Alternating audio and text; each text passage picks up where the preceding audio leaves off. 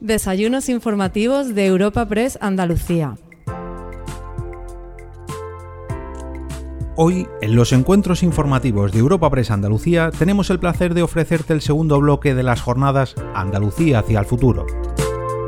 Este segundo episodio del ciclo lleva por título Formación de Futuro y abordará un tema esencial para la economía andaluza como es la formación de los futuros profesionales de cara a su llegada al mundo laboral en tres bloques distintos. Primer lugar, escucharemos un coloquio moderado por Francisco Morón, delegado de Europa Press en Andalucía, con la participación de Javier Imbroda, consejero de Educación y Deporte de la Junta de Andalucía, y Juan Pablo Riesgo, socio responsable de E-Insights y socio de People Advisory Advice. A continuación disfrutaremos de una mesa redonda, de nuevo moderada por Francisco Morón, que contará con la presencia de empresas de gran relevancia gracias a sus participantes que son Sol Villar, directora general de Organización y Recursos Humanos de Atlantic Copper, Rafael Fernández Cúndez, director de Talento, Cultura y Aprendizaje de CEPSA, y Echerezade Mileti, directora de Desarrollo de Recursos Humanos y RSC Lead de Fujitsu. Por último, serán Rocío Blanco, consejera de Empleo, Formación y Trabajo Autónomo de la Junta de Andalucía, Lorenzo Amor, presidente de la Asociación de Trabajadores Autónomos ATA, y Javier González de Lara, presidente de la Confederación de Empresarios de Andalucía, los integrantes de una mesa redonda titulada Integración Social y Empleo, los que debatirán en una charla coordinada por Francisco Morón. A continuación, escuchamos a la redactora jefa de Europa Press Andalucía, Laura Herrada, presentando este segundo bloque de coloquio. Bueno, vamos, vamos a continuar. Vamos a hacerlo, como decíamos, con el tema de formación, de la formación del futuro. Y dentro de este apartado tenemos que destacar de una forma especial la, la FP Dual. La FP Dual, un modelo en el que la Junta de Andalucía está trabajando, una de una de las prioridades para su consejero, Javier Imbroda, al que tenemos en este coloquio. Bienvenido, consejero de Educación y Deporte de la Junta de Andalucía.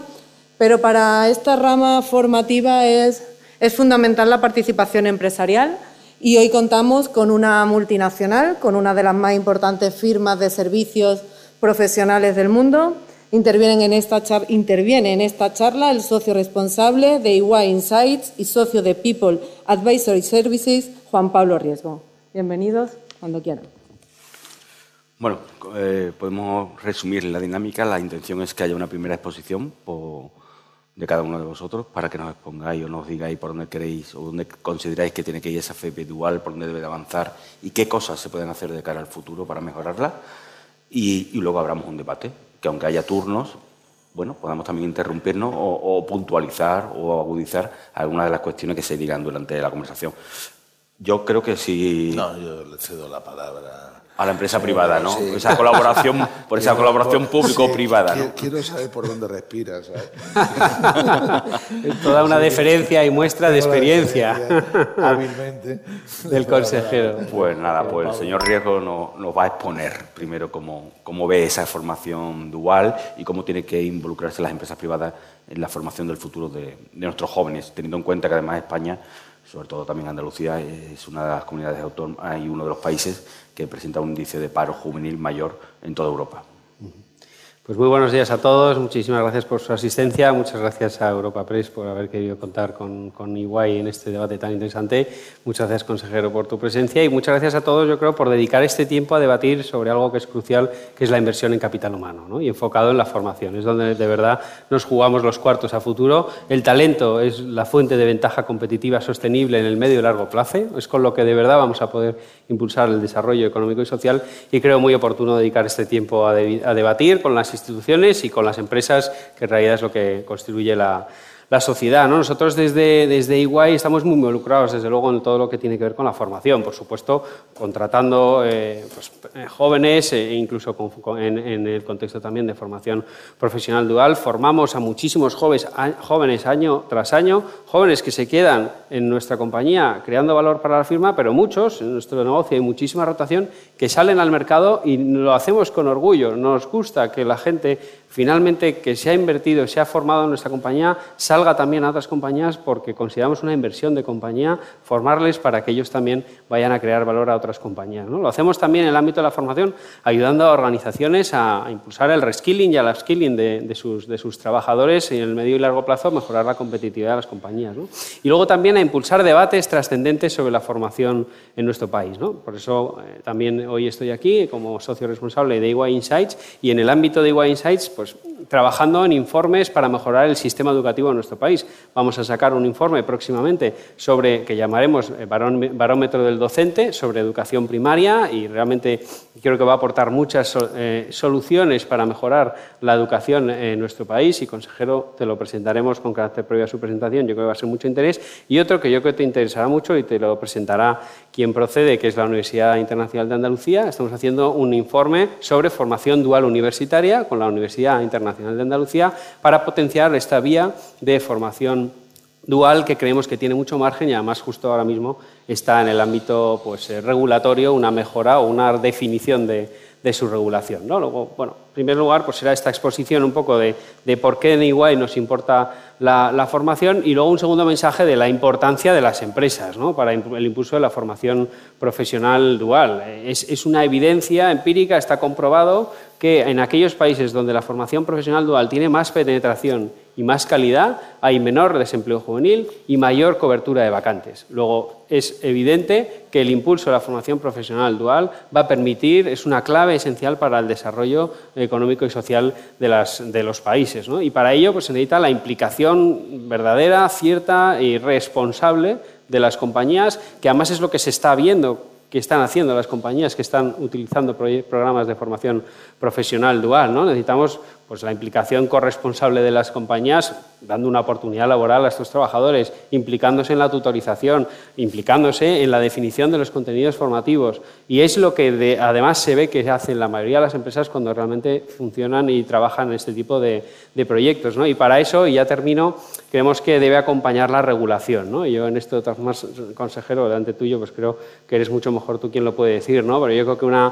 cierto refuerzo de la coordinación entre las autoridades responsables del ámbito educativo, una mayor libertad de actuación para las empresas para definir contenidos y un mayor apoyo de la Administración para, la contratación de estos trabajadores y de, estos estudiantes y, ayudarles a fomentar este tipo de iniciativas, pues eh, junto con la mejora de la, de la, mm, visión que tiene la sociedad de la formación profesional dual, creo que son asuntos que desde la Administración pues, podrían ayudar mucho a incorporar más empresas, más alumnos y, en definitiva, pues, impulsar el desarrollo económico y social. De hecho, luego tendremos la ocasión de tener una mesa, una mesa de debate en la que tanto Atlántico Per, Fujitsu como CEPSA nos contarán su experiencia y cómo se están involucrando en esa FP dual o esa formación que mezcla lo que es la, formación como tal con la experiencia laboral y sobre todo esa colaboración público-privada. Consejero, es una cosa que es un objetivo que usted se puso desde el principio, se está desarrollando. Es cierto que al final también hay que evolucionar porque España es un país de, pymes y de autónomos. Entiendo que aunque hoy por hoy serán las grandes empresas las que están más involucradas en este proyecto o en esta realidad, también habrá que echar un ojo a, esas pymes y a esos autónomos para, que ayuden o para que entiendan la importancia de esa FP dual. Y, bueno, me gustaría saber eso, los siguientes pasos que es y si está satisfecho con, las primeras experiencias que se están teniendo. Buenos días, también saludarle. Creo que no. Hola. Hola. Sí, ahora sí. Perfecto.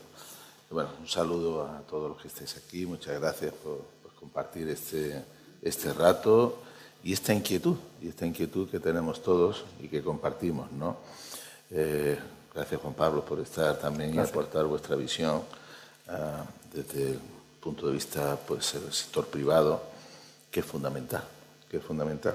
Miren, yo voy a intentar eh, entender esto mejor. Eh, yo me acuerdo cuando llegué a la consejería, estamos hablando de enero del año 19, enero del año 19, una de las líneas estratégicas era la formación profesional.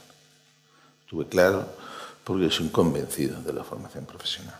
Vengo además del sector privado de la, formación profesional eh, y evidentemente en esta responsabilidad que tengo era cómo preguntarse cómo podríamos impulsar, cómo podríamos darle la importancia que tiene, eh, digamos, estas etapas formativas. Y empecé a trabajar desde, el principio eh, y, les cuento dos situaciones que me encontré.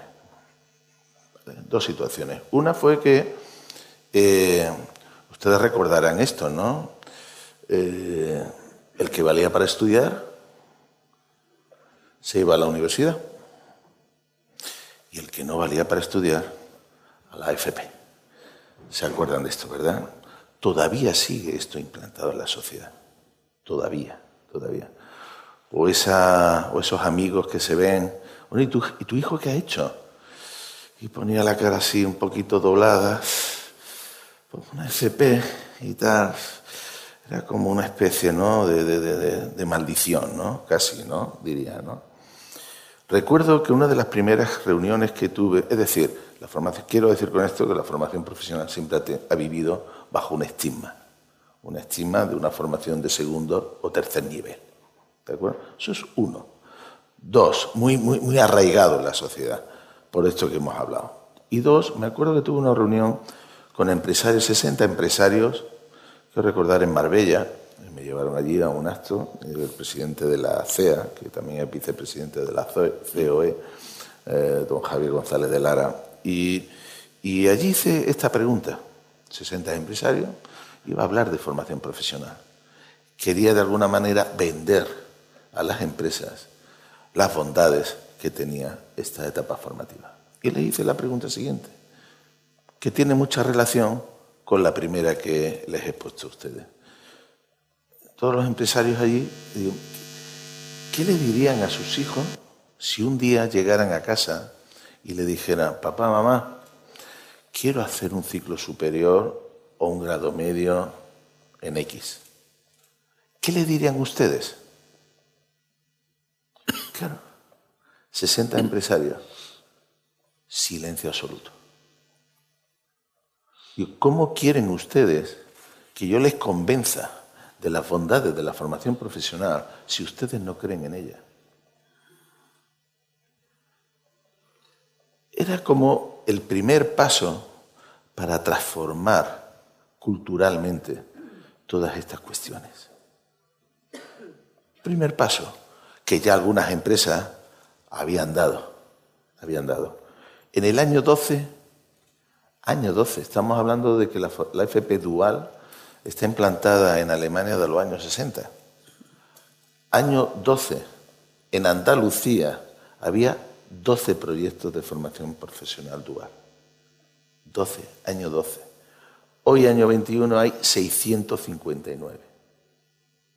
659 con más de 12.000 plazas públicas en este sistema.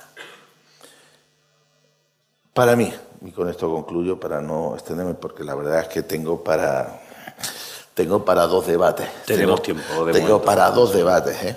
pero con esto concluyo esta primera intervención. Eh, el presente y el futuro es FP.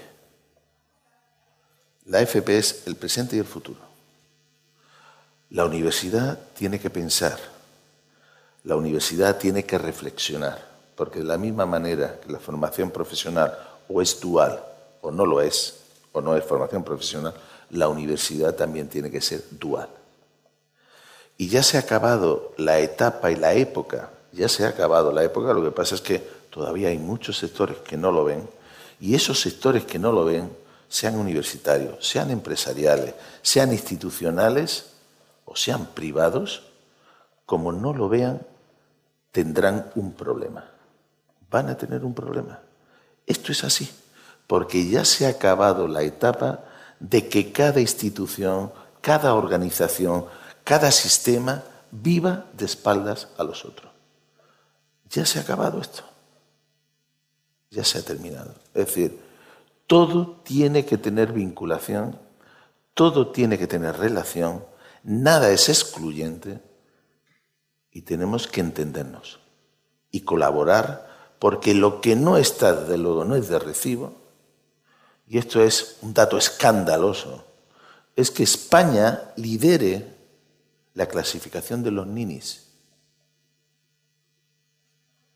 O sea, yo debo confesarles que es algo que yo me revuelvo cada día cuando lo pienso. ¿Cómo es posible? ¿Cómo es posible que España tenga y lidere con un 22% de nini, de jóvenes?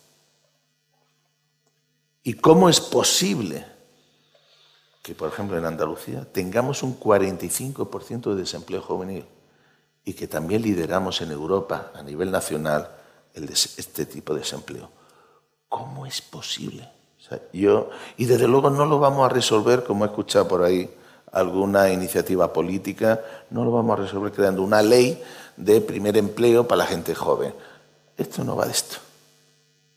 Esto no va de esto. Así que tenemos un enorme desafío y sobre todo como sociedad, tanto las instituciones, empresas, empresas y sociedad en general, tenemos una enorme responsabilidad. Una extraordinaria responsabilidad. Porque no puede, no puede ser que tengamos estos datos ni de desempleo juvenil ni de niños. Esto no puede ser.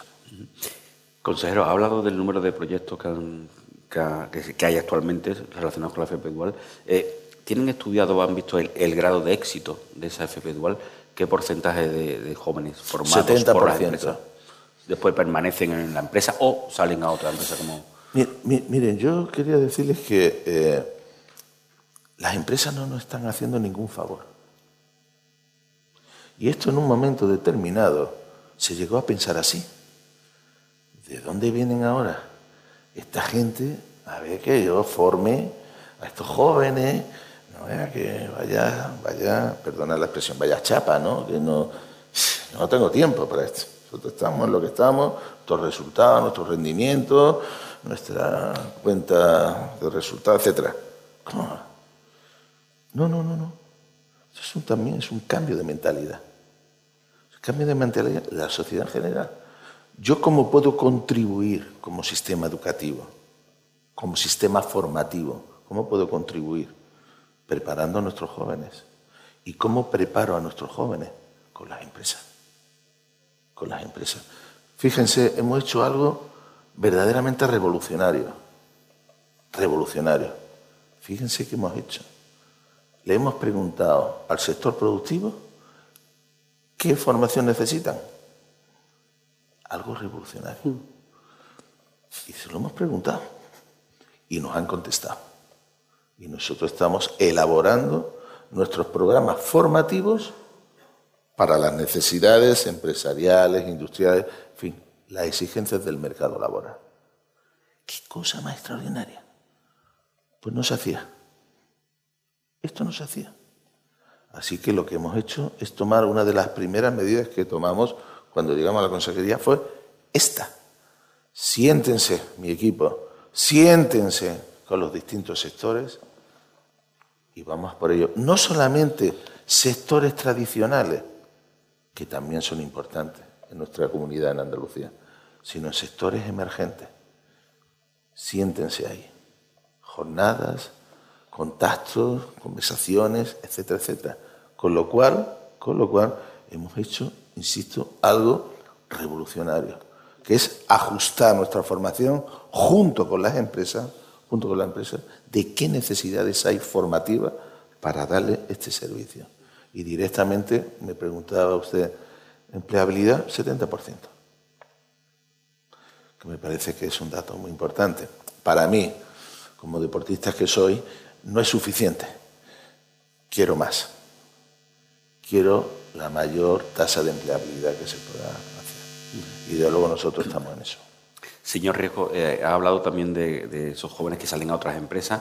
Desde su experiencia, ¿qué tipo de empresas o qué perfil de empresas están empezando a cambiar mentalmente y empiezan a ver la necesidad de esa colaboración público-privada y que ven en la FP Dual una, oportunidad? Y luego, como ha hecho un informe para la UNIA, para la universidad, ¿qué queremos? ¿Modificar la universidad también? ¿O el elitismo de la universidad transformarlo en la FP? Bueno, pues voy a intentar rescatar alguna cosa que ha dicho antes el consejero y, contestar a, estas preguntas. En relación a qué tipo de perfil, o sea, al final todas las empresas de todo el mundo están viéndose afectadas por una disrupción que está afectando eh, a todos los mercados de trabajo, que es la disrupción tecnológica. ¿no? Y, esto está generando un, mismatch de capacidades, una, un hueco entre las capacidades que tienen muchos trabajadores y las que demandan el mercado de trabajo que hay que, hay que reducirlo lo más rápido posible y la formación profesional sin duda es un elemento importantísimo para aportar esas capacidades técnicas o tecnológicas que no tiene, desgraciadamente, la fuerza de trabajo que está disponible en las empresas. Luego, es muy generalizado el grupo de empresas que están interesadas por, utilizar y por, y por usar talento que, que, en el marco de la formación profesional eh, dual. Es verdad que la industria especialmente, y aquí hay buenos ejemplos, pero eh, es un perfil muy generalizado. Y ya digo, nosotros mismos, como como Big Four, estamos también eh, eh, utilizando proyectos de formación profesional eh, y trayendo talento que proviene de la formación profesional. Luego es muy generalizado.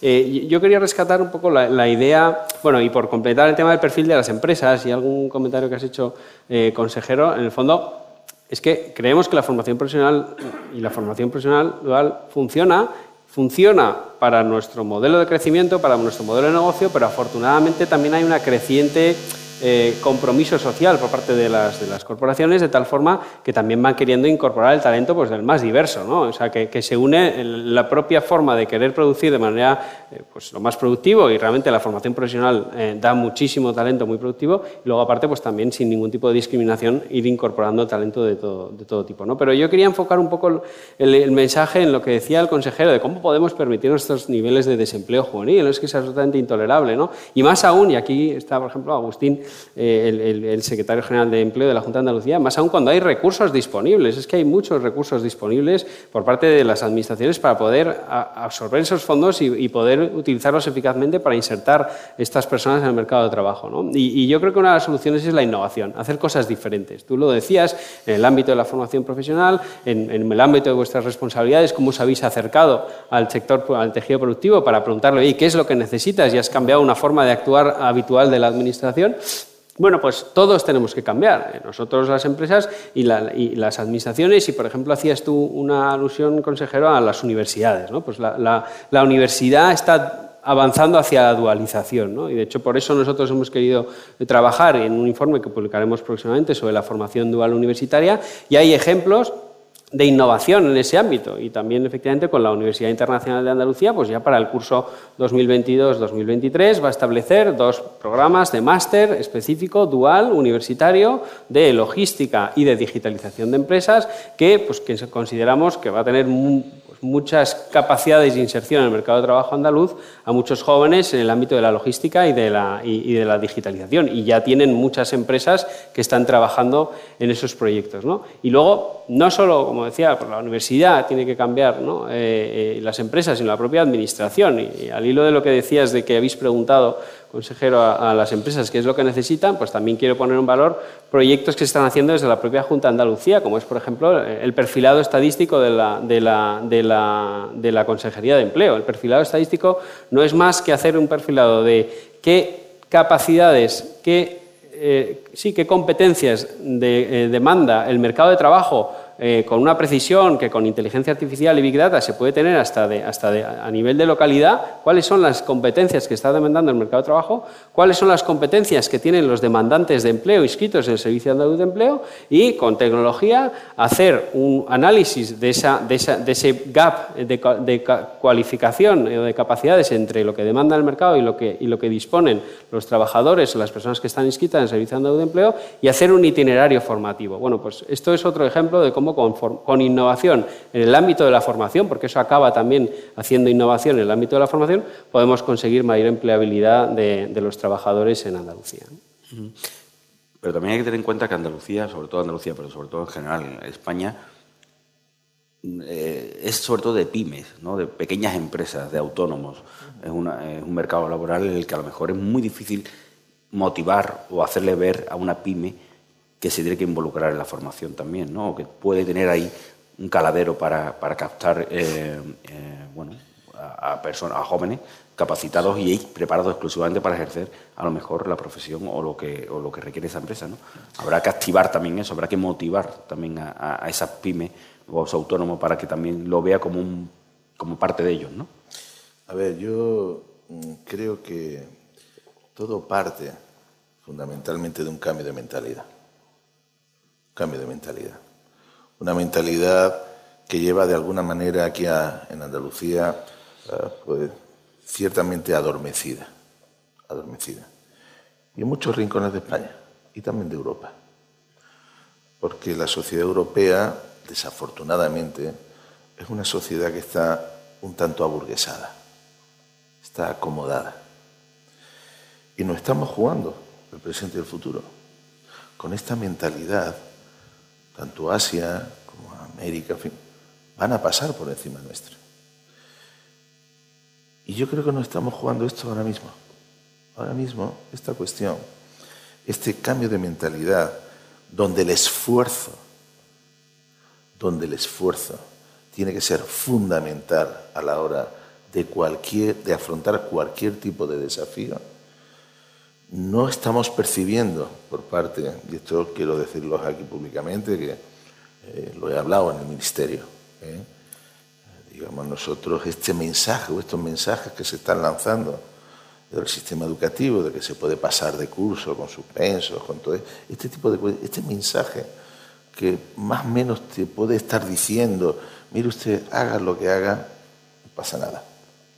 Y sí pasa, y sí pasa. Entonces, toda esa mentalidad que hoy necesitamos de superación, de esfuerzo, esto nace desde el sistema educativo. El sistema educativo tiene que contribuir a este cambio de mentalidad. ¿Y ese cambio de mentalidad en qué? ¿Qué resultado tiene? Que nuestros jóvenes, estos que están desempleados, estos, estos ninis, no pueden esperar toda la vida a que una administración le resuelva la vida. No se puede tener esta mentalidad de esperar a que me resuelvan la vida. No puede ser. Estos jóvenes tienen que entender que yo te voy a dar a ti una formación, te voy a dar estas herramientas, te voy a aproximar al mercado laboral, pero tienes que luchar.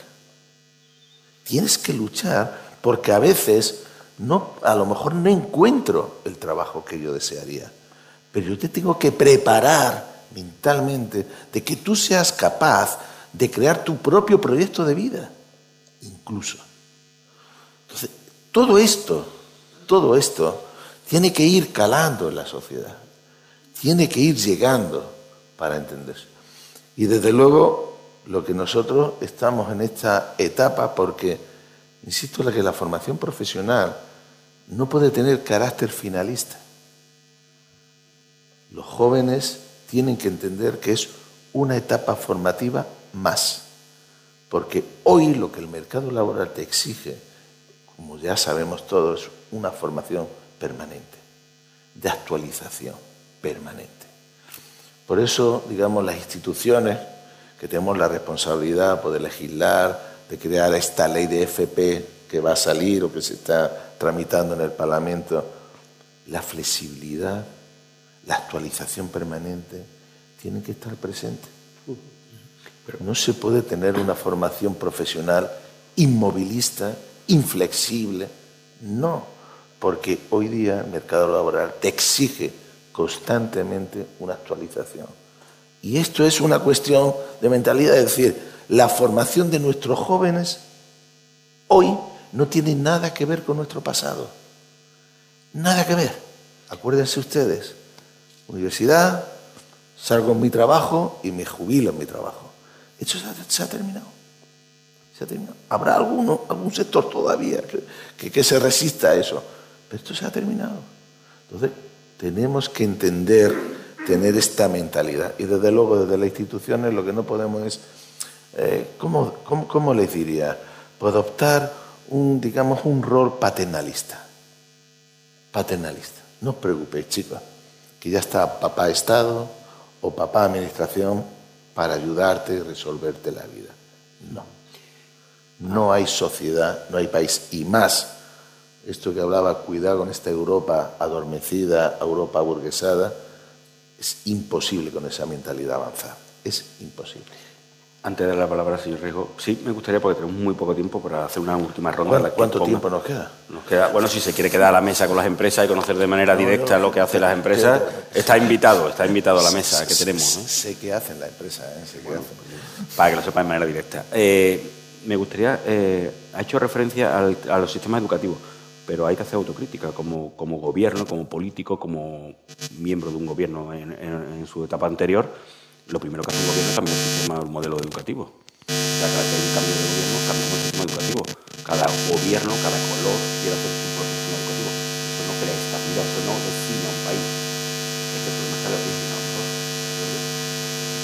los dos tienen experiencia política. Pero él quería la palabra, vamos a darle la palabra que quería puntualizar algo anteriormente y lo enlazamos. Complementar dos, de, las dos ideas que ha comentado el consejero y luego abordamos lo otro, si quiere, de, de, los, de los pactos educativos. ¿no? Que los no pactos educativos. Bueno, yo daré, mi experiencia. Yo ya, digo que es imposible.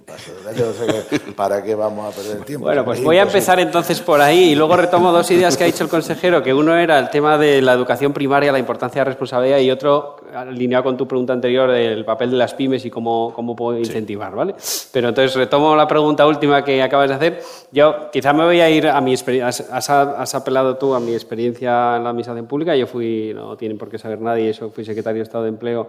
Eh, entre 2015 y 2018 y en, el, en ese año, en 2015, aprobamos una ley de formación profesional en el empleo con el 83% del respaldo parlamentario, básicamente con el respaldo del Partido Popular, que era quien gobernaba, y del Partido Socialista, y, lo hicimos. Y además en un contexto en el que además en esta tierra se conoce bien cómo ha sido el ámbito de la formación profesional para el empleo, en el que los sindicatos y la patronal pues no ayudaban a ese concierto que finalmente hubo en el Parlamento. ¿no? Luego yo creo que cuando hay voluntad se consigue, lo, malo es cuando, pues, cuando en vez de la idea es eh, la voluntad de unir, es la voluntad de separar, pues no se consigue consiguen consensos y desgraciadamente en el ámbito de la educación, pues quizá aquí yo, no es un tema que conozca tanto, pero el consejero pues a lo mejor podría puntualizar, pues parece que hasta ahora no la ha habido. ¿no? sobre los otros dos, sobre los, pero espero que la haya y yo creo que la va a haber. Y quizá, no sé, yo tiendo a pensar que entre otras grandes oportunidades que tenemos por delante, como es Next Generation EU y los fondos europeos que deben impulsar reformas e inversiones para seis años, luego a ejecutar por gobiernos durante más de una legislatura y a financiar por generaciones diversas, porque Next Generation EU es deuda que se emite hasta 2058, ciertamente hay muchos incentivos para que esas inversiones y esas reformas sean consensuadas porque en el fondo las van a disfrutar y las van a pagar amplias generaciones. Rescatando los otros dos temas, uno que hacía el consejero me parece tremendamente oportuno, ¿no? la responsabilidad, la obligación que tienen las administraciones de trasladar también no, ese afán solo paternalista de cuidar, sino trasladar responsabilidad a los alumnos y que se puedan valer ellos solos y, buscar rigor, ¿no? Simplemente avanzar un pequeño resultado de, uno de los informes que he mencionado, el barómetro del docente, que también ha encuestado a familias, a docentes y a familias, y ambos, el elemento que casi destacaría más del informe es que ambos están reclamando más rigor y más exigencia, lo cual a mí me parece una buena noticia y creo que sería bueno que la Administración tome nota se le está tratando de paternalista a, las familias y a los alumnos y cuando en el fondo, por lo que dice la evidencia de 3.000 encuestas que se han hecho de una manera muy profesional, en el fondo se está pidiendo lo, contrario.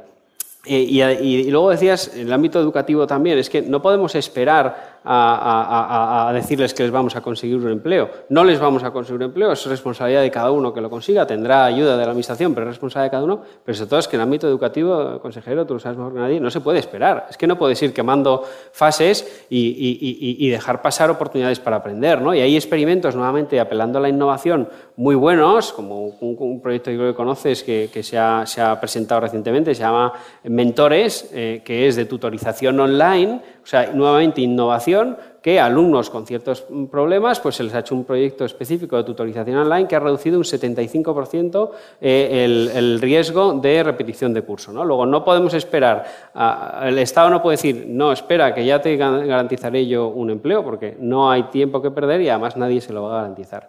Y respecto al papel de cómo incorporar, como bien decías, al final España tiene un tejido productivo eminentemente de pequeñas y medianas empresas ¿no? y es necesario incorporarlas más al proceso de incorporación de, alumnos de formación profesional dual. ¿no? Y para eso yo creo que el consejero ya ha dado unas líneas generales muy útiles, ¿no? pues más coordinación, flexibilidad y yo creo, y ya termino aquí, que lo que he mencionado antes, ¿no? Next Generation EU tiene que ser una gran oportunidad también de inversión en capital humano. De hecho, los tres grandes ejes que yo vislumbro en Next Generation EU son transición energética, transformación digital e inversión en capital humano creo que hay mucho margen de flexibilidad para que esa inversión en capital humano derive en incentivos a las empresas para poder utilizar más la formación profesional dual, más allá de los compromisos, que esto ya lo sabes tú, consejero, de creación de 135.000 plazas de formación profesional de aquí a 2024 con cargo a fondos Next Generation EU.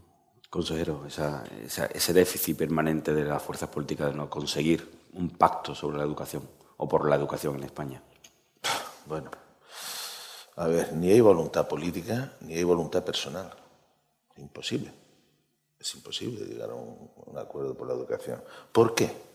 Porque fundamentalmente la educación siempre ha sido una herramienta ideológica.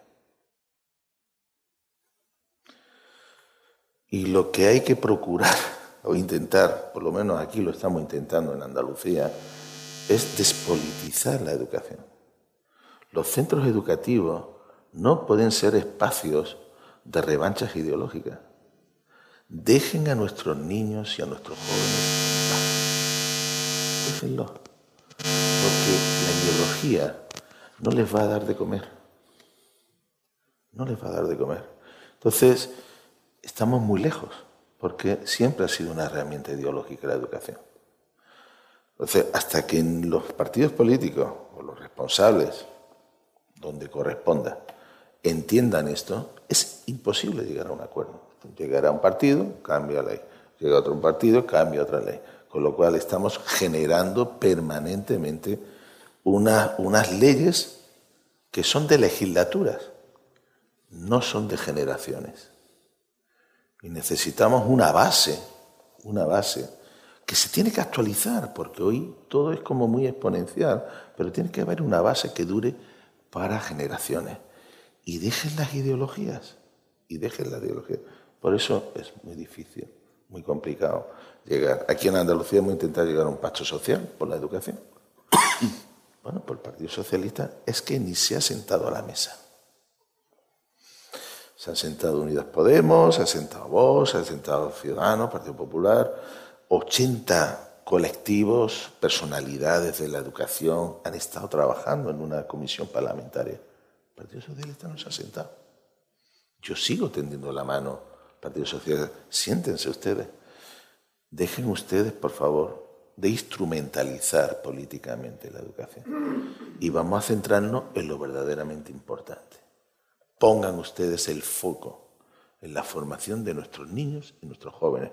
¿Cómo pueden estar mejor, lo mejor formados? Porque efectivamente, Juan Pablo, las ventajas competitivas hoy en la sociedad general, las ventajas competitivas están en el talento. No está a ver quién tiene más dispositivos digitales, los vamos a tener. Más conectividad, se va a tener. Esto está claro. Pero la ventaja competitiva va a estar en el, talento. Y fíjate lo que, lo que te comento, es decir, en la captación del talento, en el seguimiento de ese talento y no en la retención, para mí en el retorno del talento. Porque es necesario que nuestros jóvenes vivan otras experiencias. No lo tengo que retener. Tiene que volar. Eso sí, con un compromiso para que retorne. Vive esa experiencia, conoce otro mundo, otra cultura, otra forma, con la condición, y yo, y yo te voy a mantener y te voy a sufragar esa formación y esa experiencia. Ahora, eso sí, a cambio de que luego vuelvas a casa y desarrolles todo tu talento, toda tu experiencia aquí, en tu tierra. Porque desde aquí, desde aquí y desde cualquier rincón, desde aquí estamos compitiendo con el mundo. Málaga no está compitiendo con Sevilla, ni con Granada, ni con... Esto es tener una mentalidad chica. Aquí estamos compitiendo con el mundo. Raíces locales, desafíos globales. Esto es así. Ese es el cambio de mentalidad. Y luego no solamente es la cuestión del talento, sino que nuestros jóvenes, nuestros jóvenes tienen que también entender que para formar parte de una organización, no solamente el, el talento es indispensable, que lo es, sino también las habilidades sociales.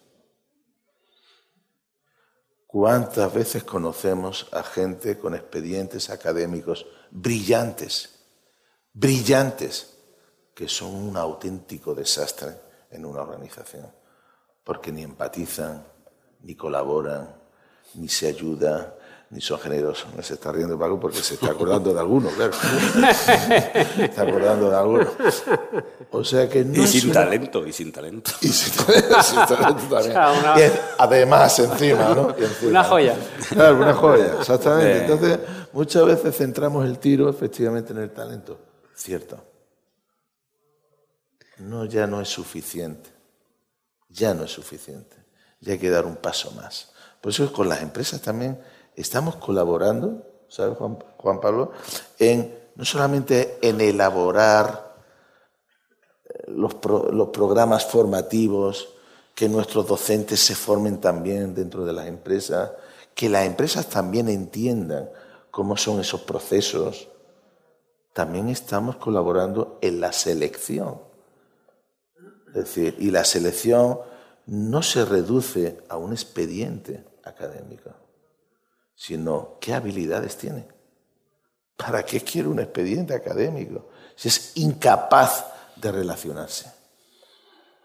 Cuidado con esto, cuidado con esto. Entonces, desarrollemos entre todos, en los ámbitos que cada uno tenemos responsabilidad, en poner este enfoque de nuestra gente joven. No vale solamente, como os digo, ahora miro a los jóvenes que están por aquí, no vale solamente los conocimientos ni las competencias que hablamos, porque competencias sin conocimiento, para mí eso es un timo. Y ahora hablamos mucho de competencia. Sin conocimiento es un timo.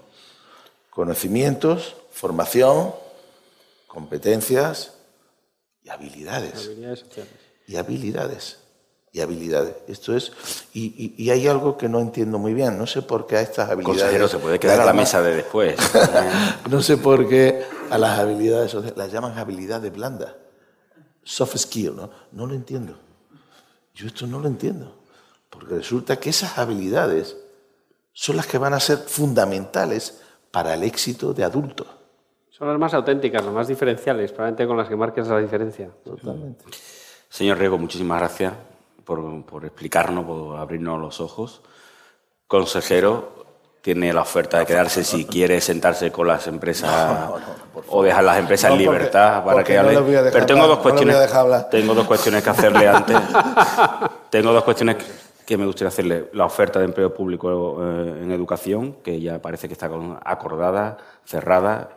Si no la puede dar en exclusiva. Sí, sí, ¿No? Para que tengamos un titular. Eso lo, tenemos que negociar, esto. lo de después lo hablamos, las, después hablamos. Las primicias y esto. Bueno, sí, puedo, puedo, anunciar que efectivamente se acaba de aprobar en mesa sectorial eh, la oferta de empleo público para el año que viene. Primaria, profesora de música, artes escénicas, más de 4.000 plazas. Más de 4.000 plazas que ya están, con lo cual volvemos a estabilizar empleo público. Fíjese, este consejero que venía a desmantelar el sistema público. y, lo segundo, ha hablado de... ¿Qué consejero más raro? De talento, de ejemplo, de retorno. Pau Gasol se retira. Usted lo sacó en la selección española, usted lo descubrió o lo abrió. ¿Qué tiene que decir? ¿Es un ejemplo? Eh, sin duda, sin duda. Hace 20 años, justo hace 20 años, que debutó Pau Gasol conmigo en la selección española. Siempre digo que esto se lo podré contar a mis nietos. Y la verdad es que eh, ha sido maravilloso comprobar, ha sido maravilloso comprobar cómo ese talento superó todas las expectativas. Nos superó a todos los que pensábamos que a lo mejor llegaría lejos. Nos superó. No tengo ninguna duda, no tengo ninguna duda que en esta nueva etapa de la vida, 20 años después, fíjense, 20 años de trayectoria, en la alta competición, eso son casos únicos, son casos únicos, son ejemplos, son ejemplos de vida. No tengo ninguna duda que en esta nueva etapa de la vida Pau encontrará eh, nuevos desafíos. Y porque es un hombre, es un hombre de retos. Retos, no. O sea, el último año la, ha vivido otra vez en España, ¿no? Es un poco lo que usted ha dicho, ¿no? Maravilloso. Es decir, fíjense ese enorme talento que vuelve a España para poder desarrollar todo lo que ha aprendido y todo lo que ha desarrollado en esta segunda etapa de la vida, porque también aprovecho y un deportista de este nivel tiene dos vidas, la vida de la alta competición que es muy corta y la segunda vida que es la vida real que es muy larga. Fíjese qué suerte tenemos de que retorne y pueda desarrollar los proyectos que él se plantee, porque lo que se vaya a plantear lo hará sin ninguna duda, lo hará bien y será un ejemplo de vida. Muchísimas gracias, consejero. Muchísimas gracias. Muchas gracias. Muchas gracias. Gracias por, por estas aportaciones tan interesantes. Hemos, conocido mejor el desarrollo de la FP Dual, su necesidad y, que, es, que es un desafío. Pero vamos a seguir profundizando en esta modalidad de la educación, en esta opción de la formación, que tiene, como hemos visto, un importante futuro. Y vamos a seguir conociendo justamente esta dualidad formativa, cómo se vive, cómo se afronta, cómo se trabaja en la práctica desde las empresas, donde los alumnos desarrollan esa importante actividad. En la siguiente mesa redonda van a participar empresas de, de gran relevancia.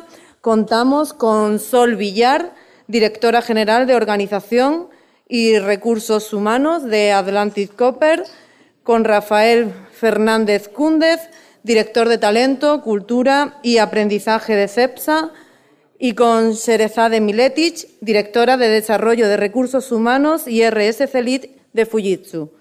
Modera la mesa el delegado de Europa Press en Andalucía, Francisco Morón. Aprovecho también para recordaros a los que estáis aquí, a los que nos siguen vía streaming, que existe la posibilidad de que envíen sus sus preguntas y que lo pueden hacer a la dirección preguntasandalucía.europapress.es. Bueno, vamos a seguir, vamos a continuar con la línea que habíamos empezado con el consejero, eh, hablando o resaltando la importancia o esa, o esa labor que tiene que jugar la empresa con la formación, con la formación de futuro y con lo que vamos a tener ese reto que tenemos de afrontar los próximos años de Andalucía, por lo tanto tenemos que intentar contar con los mayores talentos posibles. Eh, tenemos en este caso tres empresas que sí que es verdad que parece que han apoyado o que, o que participan en proyectos relacionados con la FP Dual.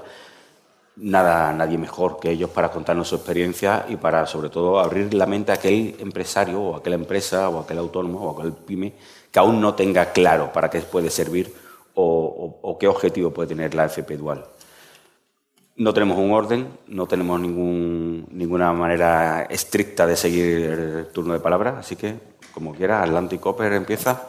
Bueno, pues muchísimas, gracias, muchísimas gracias a la Fundación Cajasol por, por la invitación y por el tratar el tema tan importante para todos, ¿vale? Para todos.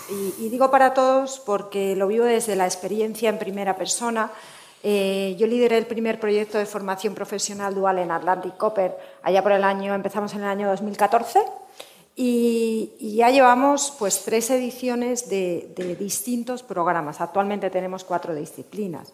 Eh, y todas ellas han ido evolucionando. ¿vale? Tenemos logística, operador de planta química, mecatrónica y, prevención de riesgos profesionales. Y creo que puedo tener eh, también el orgullo de decir que cada vez lo hacemos mejor. Y cada vez lo hacemos mejor porque cada vez lo entendemos más. Eh, antes ha dicho el consejero que, parecía que las empresas venían a hacer un favor. Y, no voy a decir que al principio era como cuando empezamos era, jo, vaya lío, otra más. Y cuando empiezas y lo empiezas a ver y empiezas a ser constructivo y empiezas a generar un proyecto que de verdad es tuyo y es del alumno y es de la administración y es de, la institución formativa, entonces ya es algo que es de todos y algo que tiene un objetivo común.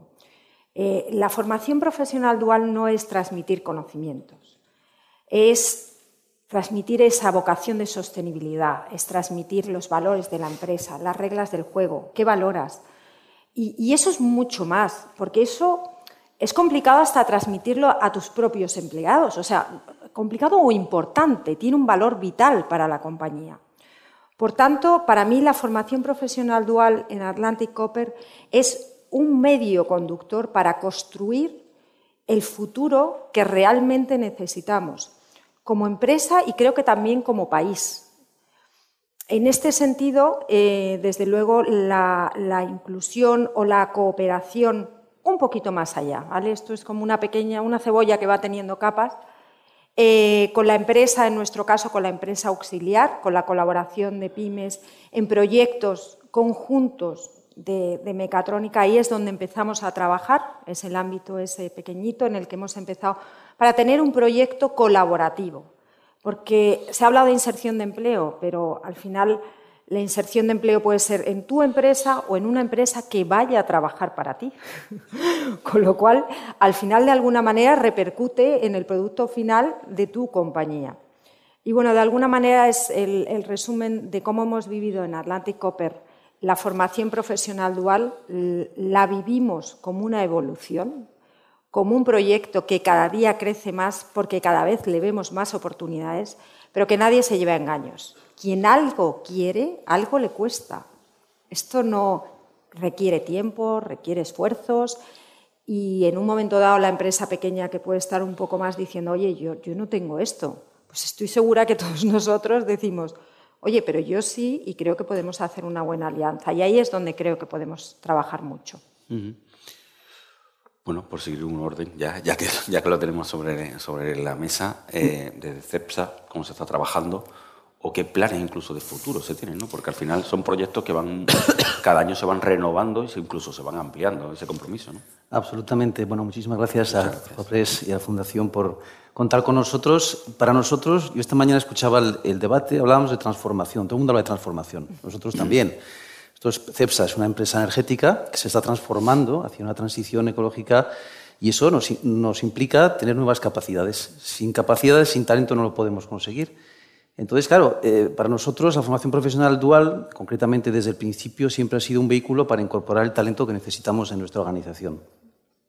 Y lo íbamos haciendo eh, con éxito, porque en los últimos cuatro años hemos cuadruplicado el número de posiciones que estamos abriendo cada año para estudiantes en la FP Dual. Y esto es porque funciona en ciclos muy similares a los que Atlantic Cooper tiene y con las mismas dificultades. Pero es absolutamente crítico entender que necesitamos incorporar talento adecuado a nuestra organización.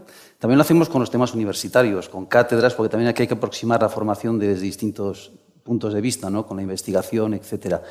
Y, se hablaba en el debate anterior del planteamiento de la mentalidad, ¿no? de, que efectivamente parece que es una segunda una opción de segundo nivel y no lo es. Es una opción absolutamente necesaria en un entorno de digitalización, de transformación, etcétera, el tener capacidades adecuadas.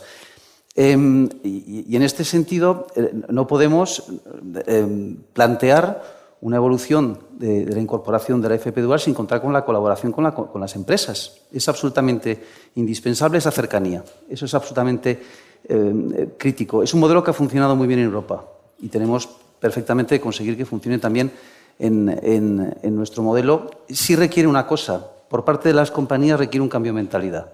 Entonces hemos hecho análisis recientemente, porque cómo funciona, de cuántas vacantes podríamos haber incorporado en los cinco años que hemos cubierto con titulados universitarios y podrían haber sido perfectamente aptas para personas de FP Dual. Y estén entre un 20 y un 30%. Pero la mentalidad de la compañía sigue siendo que un titulado universitario vale para todo y los ponemos en posiciones muchas veces en que no tienen tampoco la capacidad de mostrar su potencial. Por lo tanto, yo creo que hay un cambio de mentalidad necesario en la empresa, fundamental, y eso ahí tenemos un reto nosotros. En segundo lugar, eh, yo creo que hace falta inversión, porque también, eh, efectivamente, hace falta invertir, las instituciones tienen que invertir para que los centros de formación profesional tengan la calidad en los, en los, en los estudiantes para que tengan las capacidades que la, la, empresa requiere. Por lo tanto, es este doble reto que tenemos. Fujitsu, tecnología eh, quizás más adecuado que para la FP Dual para, para captar lo que realmente se, necesita, ¿no? No, hay mejor planteamiento, ¿no? Pues la verdad es que sí, que, bueno, en primer lugar, muchísimas gracias por invitarnos, por estar aquí hoy La verdad que está siendo una mañana muy, muy interesante. ¿no? Pero fíjate, nosotros, al contrario que, mis colegas, tampoco hemos descubierto la formación dual hace mucho. Nosotros hemos estado trabajando mucho con, con formación profesional, hemos tenido diferentes programas en donde incorporamos gente joven, programas como programas de graduados que tenemos, eh, como digo, todas las prácticas que hacíamos con, con la gente de, de, FP y con los universitarios, pero solamente este año hemos descubierto nosotros eh, la formación dual, ¿no? Y, y, ha sido a través de un acuerdo que hemos, que hemos firmado con la Fundación Berselmann que, que, nos está ayudando ¿no? a hacer lo posible dentro de la organización. Lo digo porque antes tú comentabas ¿no? esa aproximación a las pymes, que igual pues, no lo tienen tan, tan fácil. Pues eh, yo puedo decir que la experiencia que estamos teniendo es bárbara nosotros ahora mismo, a día de hoy, hemos incorporado ya 13 personas en, formación dual. Lógicamente, nosotros, al ser una empresa de tecnología, buscamos mucho los, los, profesionales de, formación muy, muy tecnológica, todo lo que tiene que ver con data analytics, con la cloud, etcétera, ¿no? Pero, pero fíjate, nosotros cuando nos embarcamos, nos embarcamos con muchísima ilusión y con tanta ilusión que tenemos un nombre propio para nuestra FP Dual. Y el nombre propio de nuestro programa se llama Sinkasuru. Sinkasuru es eh, japonés, significa evolucionando. Entonces, claro, nosotros lo que queremos es ya dar nuestro toque personal a nuestro programa de formación dual. Y cuando los, eh, los alumnos de la FP se incorporan con nosotros, ya simplemente con el nombre ya saben que el compromiso de Fujitsu es creciendo, evolucionando con nosotros, ¿no? Es parte de nuestro logo también con la sociedad, pero en este caso con, los alumnos evolucionando con nosotros, ¿no? Y lo que hacemos es enriquecer lo que sería un programa de FP dual normal, pues lo hemos enriquecido y, estoy muy en línea, ¿no? Con lo que estaba comentando aquí mi, mi compañero, porque una de las primeras cosas que tenemos que hacer es la mentalización, la mentalización de esos tutores que para nosotros no son tutores, son mentores. ¿no? Entonces, les hemos imbuido ya en, esa mentalidad de tienes aquí una persona que está evolucionando con nosotros, que nuestro objetivo efectivamente es quedarnos con ellos, con la experiencia que tenemos simplemente con la formación de, las prácticas de la, formación profesional, no de la dual. Tenemos también un 70% de incorporación en la organización, por tanto, esperamos que la FP Dual nos ayude, uno, porque nos permite identificar el, talento que queremos incorporar, y dos, porque al ser un programa muy extenso, conseguimos también que la persona se involucre mucho en nuestra cultura, en nuestra forma de hacer, y bueno, esperamos que, vamos a tener muy buenos resultados. Vosotros que sois empresa, habéis destacado el hecho que es convencer a la propia empresa. o sea, el directivo que que tienen que formar o se tienen que involucrar en esa formación, ¿aún le cuesta trabajo? Es una pregunta común, vamos, es una reflexión. Yo para mí es que hay un punto clave y es que eh, hoy en día no hay una formación final. Eh, es decir, me da igual que el tránsito, el tránsito sea FP dual, me da igual que sea una universidad, me da igual que sea un curso especializado también dual, que existen, que son los másters de la FP dual, que dan una versatilidad y una capacidad de adaptación y de participación de la, de la empresa muy importante. Eh, por tanto, en realidad, en, mm, esa mentalidad hay que romperla, pero no solo en el sentido de dónde me quedo en el camino, no, es que el camino no acaba es, para mí esa es la ruptura real de la, de la mentalidad. Nosotros, siendo una industria, sí que es verdad que perfiles técnicos a nivel pues, eh, taller, a nivel operacional, siempre ha existido la mm. formación profesional. Y de hecho, eh, antes de ser consejero hablaba de los nini, ¿no? Mm. Oye, tengamos también en cuenta que estamos mirando siempre a la universitaria y a la dual, pero ¿cuánto se nos queda fuera? O sea, que es que aquí parece que nos hemos comido ya la tarta entera y aquí queda una tarta muy importante que no está incluida en el sistema, digamos, formativo que luego realmente les va a capacitar para, para trabajar. Por tanto, es una mentalidad global. Yo creo que es fundamental, por lo menos en Atlántico, pero ha sido muy importante, la la capacidad de crecimiento que al propio formador le da participar en la formación profesional dual. Y estoy segura que a mis compañeros les ha pasado lo mismo. Yo cuando empezamos con todo esto, yo decía, o sea, la gente va a salir corriendo cuando nos vea, van a decir, uff, cuidado que vienen. Y sin embargo es todo lo contrario. Tenemos una red de formadores de más de 60 personas con su formación de formadores realizada, con su lo que decía, lo que decía mi compañera, ¿no? su branding interno de, oye, yo soy dual. Y eso es fundamental. Los mentores, nosotros utilizamos mucho a personas que están al final de su carrera profesional, que intentan, con lo que intentamos de alguna manera trasladar conocimientos, pero también ellos transmiten esa historia, ese, esa pertenencia, esa oportunidad. Oye, y luego tú si quieres la coges y si no, no, pero yo creo que en esta vida no hay cosa peor que el desconocimiento. Entonces, en ese sentido es un poco como lo hemos vivido para romper las barreras que en nuestro caso no eran muchas, la verdad. En, nuestro caso, nosotros yo creo que pasamos por el mismo, por el mismo proceso, ¿no? porque nosotros incluso llegamos a generar ciclos eh, para poder contratar, eh, digamos, promociones enteras de formación profesional que necesitábamos. Y, el planteamiento es que funciona. Funciona bien cuando efectivamente hay una necesidad por parte de la organización muy clara, en, posiciones de operación son muy habituales, técnicas donde efectivamente funciona. ¿no? Y, funciona. Y la dual, cuando apareció y empezamos a incorporarlo, pues hemos ido generando una demanda. Y la parte de co-creación, yo creo, la parte de coparticipación es absolutamente crítica. Ayudas a definir el contenido, tienes un mentor, la persona se ocupa, se integra dentro de la compañía y se queda. Se queda porque es necesaria. Ahora bien, también hay espacios no naturales, porque en la parte industrial técnica es muy obvio. Luego hay espacios, en una corporación como CEPSA, pues tenemos muchísima diversidad de oficios y de actividades donde efectivamente hay menos presencia que ciclos muy técnicos como química, logística, etcétera, temas comercial marketing y otros temas que tienen perfectamente encaje. El reto que tenemos es ahora extenderlo a otros ámbitos de la organización donde no tiene un territorio natural ¿no? tan obvio, tan evidente. Yo creo que ahí hay un esfuerzo y un poco es ese cambio de mentalidad que planteábamos, que, yo creo que está viniendo ¿no? en este. Y todo el debate que está habiendo en torno a la FP Dual últimamente, el tema de la ley, todo ese tipo de eventos que ayudan mucho a generar también este cambio de, mentalidad. ¿no? Fíjate, yo diría que en nuestro caso es que hemos ido evolucionando de una manera diferente, ¿no? Porque internamente siempre hemos querido, somos una empresa que, y yo como responsable de la parte de, responsabilidad social corporativa, estamos muy buscando ¿no? cómo apoyar y cómo soportar a la sociedad. ¿no? Entonces participamos en muchos eventos, en muchos foros y una de las acciones que siempre hacemos es la de ir a colegios, ir a universidades e ir a centros de FP. ¿no? Entonces, en nuestro caso, eh, yo, diría que ha sido un poco la inversa, ¿no? porque desde dentro de la casa siempre queríamos incorporar gente joven. Siempre estábamos buscando gente que nos pudiera, pues fíjate que, bueno, como en todas las empresas, ¿no? Ya tenemos cinco generaciones, no sé si vamos a por la sexta ya, ¿no?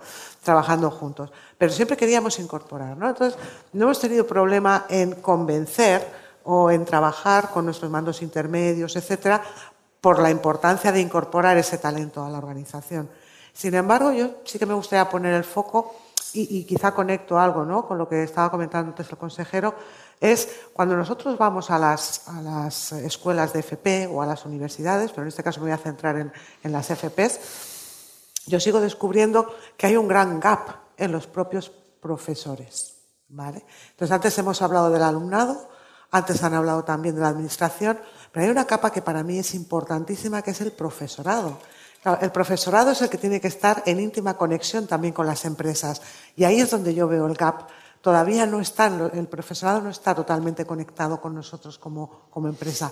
Sí están los alumnos, sí estamos con la administración, pero esa capa de profesorado todavía les falta convencer de la importancia que es, incluso te voy a decir, poner una asignatura o un evento extraescolar, como lo queramos llamar, llamar, en donde nosotros podamos ir y explicar lo que hacemos y, cómo pueden incorporarse a la organización y seguir creciendo, evolucionando y seguir formándose. Porque no cabe duda que la formación dentro de la organización es una formación tanto técnica, como hablábamos antes de las soft skills, de habilidades, como a nivel de cultura, como a nivel de, formación personal también, ¿no? Por ese tipo de relaciones que tienes que mantener con, tus compañeros. Entonces, en nuestro caso, yo diría, el foco no está tanto dentro como intentamos ir fuera para, para, que realmente se vea la importancia de conectar cada vez más con lo que nosotros somos capaces de hacer dentro de la organización. Eh, esa falta de mentalidad del profesorado, al menos tendría sentido teniendo en cuenta que tenemos la cultura del becario también, ¿no? Que de una manera u otra puede estar relacionado, se le quiere dar más profesionalidad con el tema de la FP, pero al final todas las empresas siempre se han nutrido, o de una manera u otra, de esas personas que estaban en formación y que quizás podía ser válida para quedarse en las empresas. ¿no? Esa alianza con el profesorado no solamente es para que convenza al alumno de que es válido hacer una beca o tener un tiempo de transición en una empresa, sino también para formar a los mandos intermedios que tienen que después cuidar a, eso, a, esos alumnos. ¿no? ¿Existe esa formación del trabajador para que sea dual? Del de formar a vuestros empleados para que después sean dual, para que después puedan llevar a cabo esa labor de, de tutorar o de llevar la tutoría de, un, de, un, alumno de FP que se viene al Anticoper a, a, aprobar. Sí hacemos. Además es fundamental. Vamos, yo creo que todos, más que nada, de alguna manera tienes que asegurar la calidad de la formación, porque esto es un acto de responsabilidad. O sea, al final tú recibes a, una persona que está invirtiendo un tiempo y que quiere llegar a un sitio y tú te responsabilizas de que vas a participar en ese proceso y que vas a conseguir que al final, por lo menos tú vas a poner todos los medios para que eso ocurra. Entonces, el que tus propios formadores eh, tengan claro qué tienen que dar, cómo tienen que darlo, oye, hay que combinar para que vean lo técnico, y, o lo teórico y lo práctico, eso es muy importante. Pero yo al hilo de lo que decía eh, Ceredade, perdón, porque lo he estado hablando antes, em, de Fujitsu, del contacto con los profesores de los centros, ahí realmente nosotros empezamos a trabajar hace dos años con eso en varias vertientes. Una, primero, en que hubiera una conexión real entre nuestros formadores y los formadores del centro. Y en que, como digo, esto fuera un proyecto común. O sea, esto no es un curso, esto no es un, esto es un proyecto, un proyecto de vida para nuestra empresa y para ellos. Y, y, la cosa cambia mucho. O sea, yo entiendo que como formador el ir a dar clase todos los días o voy a crear un proyecto de vida, voy a ayudar a que estas personas tengan su proyecto de vida, con la cosa cambia mucho. A mí lo segundo me parece un pelín más emocionante. ¿no? Entonces, en ese sentido, también es verdad que hay una responsabilidad en cuanto a que ellos conozcan dónde, entre comillas, se van a meter los chicos. Porque hay perfiles y perfiles. Hay gente que una industria le vuelve loco. Y hay otra gente que dice, qué horror, o sea, es que, ¿quién me mandó a mí venir aquí? Entonces, la orientación que el propio profesorado da al alumnado es súper importante. Y hay un tema que ha comentado antes el consejero, que es el tema del currículum. El currículum es un papel impreso que podemos leer todos, porque viene perfectamente descrito, etcétera, etcétera. Ahora, cuando tú vas a un profesor y tú le dices, oye, tú me conoces a mí, tú conoces mi empresa, sabes cómo es, sabes cómo es mi proceso, cómo... dime de los 25 de los 30 que tienes en clase, ¿cuáles crees tú que les puede gustar estar en mi empresa? Es que eso cambia mucho. Eso no lo dice ningún papel. Eso lo dicen muchas horas de convivencia. Y eso es lo que hay que aprovechar.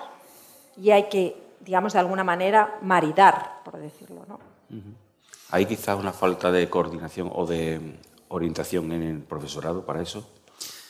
Yo, creo que tiene que ver también con el concepto de la FP, ¿no? Y como y la dual es relativamente reciente, entre comillas, y entonces a veces se ha percibido mucho las becas, se hablaba ¿no? del becario, de bueno, pues tienes que hacer unas becas en la empresa, a ver dónde te encontramos un sitio, ¿no? Para echar unas horas y la empresa pues lo veía como una especie de, imposición, bueno, vamos a buscar también, pues porque... Pero bueno, esto es que yo creo que la filosofía cambia, es que es parte intrínseca del, del, proceso de formación y, y, del proceso en el que la persona luego se va a quedar en tu organización. O sea, esos, ese tiempo en el que se está formando dentro de tu organización es un proceso, uno, que le sirve, uno, para adquirir conocimientos, pero también como empresa para ver si la persona encaja dentro de tu organización, si a él le, Perdón. si encajas en términos de compañía, de cultura, etcétera, y es un elemento para eh, incorporar al talento en la compañía. Por lo tanto, es, la responsabilidad es completamente distinta. Yo no sé si el profesorado es todavía consciente del impacto, de la importancia que tiene este, esta parte práctica dentro de este, de este elemento. Probablemente hay algo que trabajar ahí ha hablado del índice de, incorporación a, a, Fujitsu en este caso. Un 70%. ¿Qué reto tenéis marcado? ¿Qué nivel de crecimiento consideráis que podéis alcanzar? ¿Y eso significa que se está afilando más el perfil de lo que se quiere? o de lo que necesita la empresa? Sí, yo creo que estamos siendo más capaces de identificar esos perfiles que pensamos que pueden incorporarse con nosotros y que pueden mantenerse con nosotros, ¿no? que les puede gustar nuestra cultura, nuestra forma de hacer y el tipo de proyectos. Una garantía de estabilidad también para, para, el alumno, ¿no? Sí, pero teniendo en cuenta que también nosotros somos, apostamos mucho por lo que decía el consejero de hay que volar. ¿eh? Lo de la retención, yo creo que es algo que nos tenemos que cuestionar también todas las empresas. ¿no? Eh, porque entiendo que es, es, es, una evolución, es un pasar por, unas, por, por, determinadas compañías, determinadas experiencias, y a partir de ahí, bueno, pues habrá momentos en los que estés con nosotros y habrá otros momentos que volarás, y nosotros tenemos gente que ha volado y luego ha vuelto. O sea que eso nos dice que es interesante tener experiencias diversas y variadas. Pero fíjate, yo no quería dejar pasar la oportunidad también para comentar respecto al tema de los mentores que comentábamos dentro de la organización, porque realmente no son formadores, no estamos hablando del concepto de formación, estamos hablando que nosotros los preparamos para ser mentores, para ser mentores de una persona joven que además, como decía el consejero, nosotros ponemos el foco en que tú eres responsable de toda tu evolución. Y nosotros lo que vamos a hacer es facilitarte los escenarios, los entornos, los contextos, las herramientas para que tú puedas aprender. Y con ello vas a estar participando con nosotros en diferentes proyectos, en diferentes entornos, etcétera, pero desde el minuto uno entramos por la puerta y tú sabes que tú eres el responsable de sacar el 100% o el 200% de esa experiencia.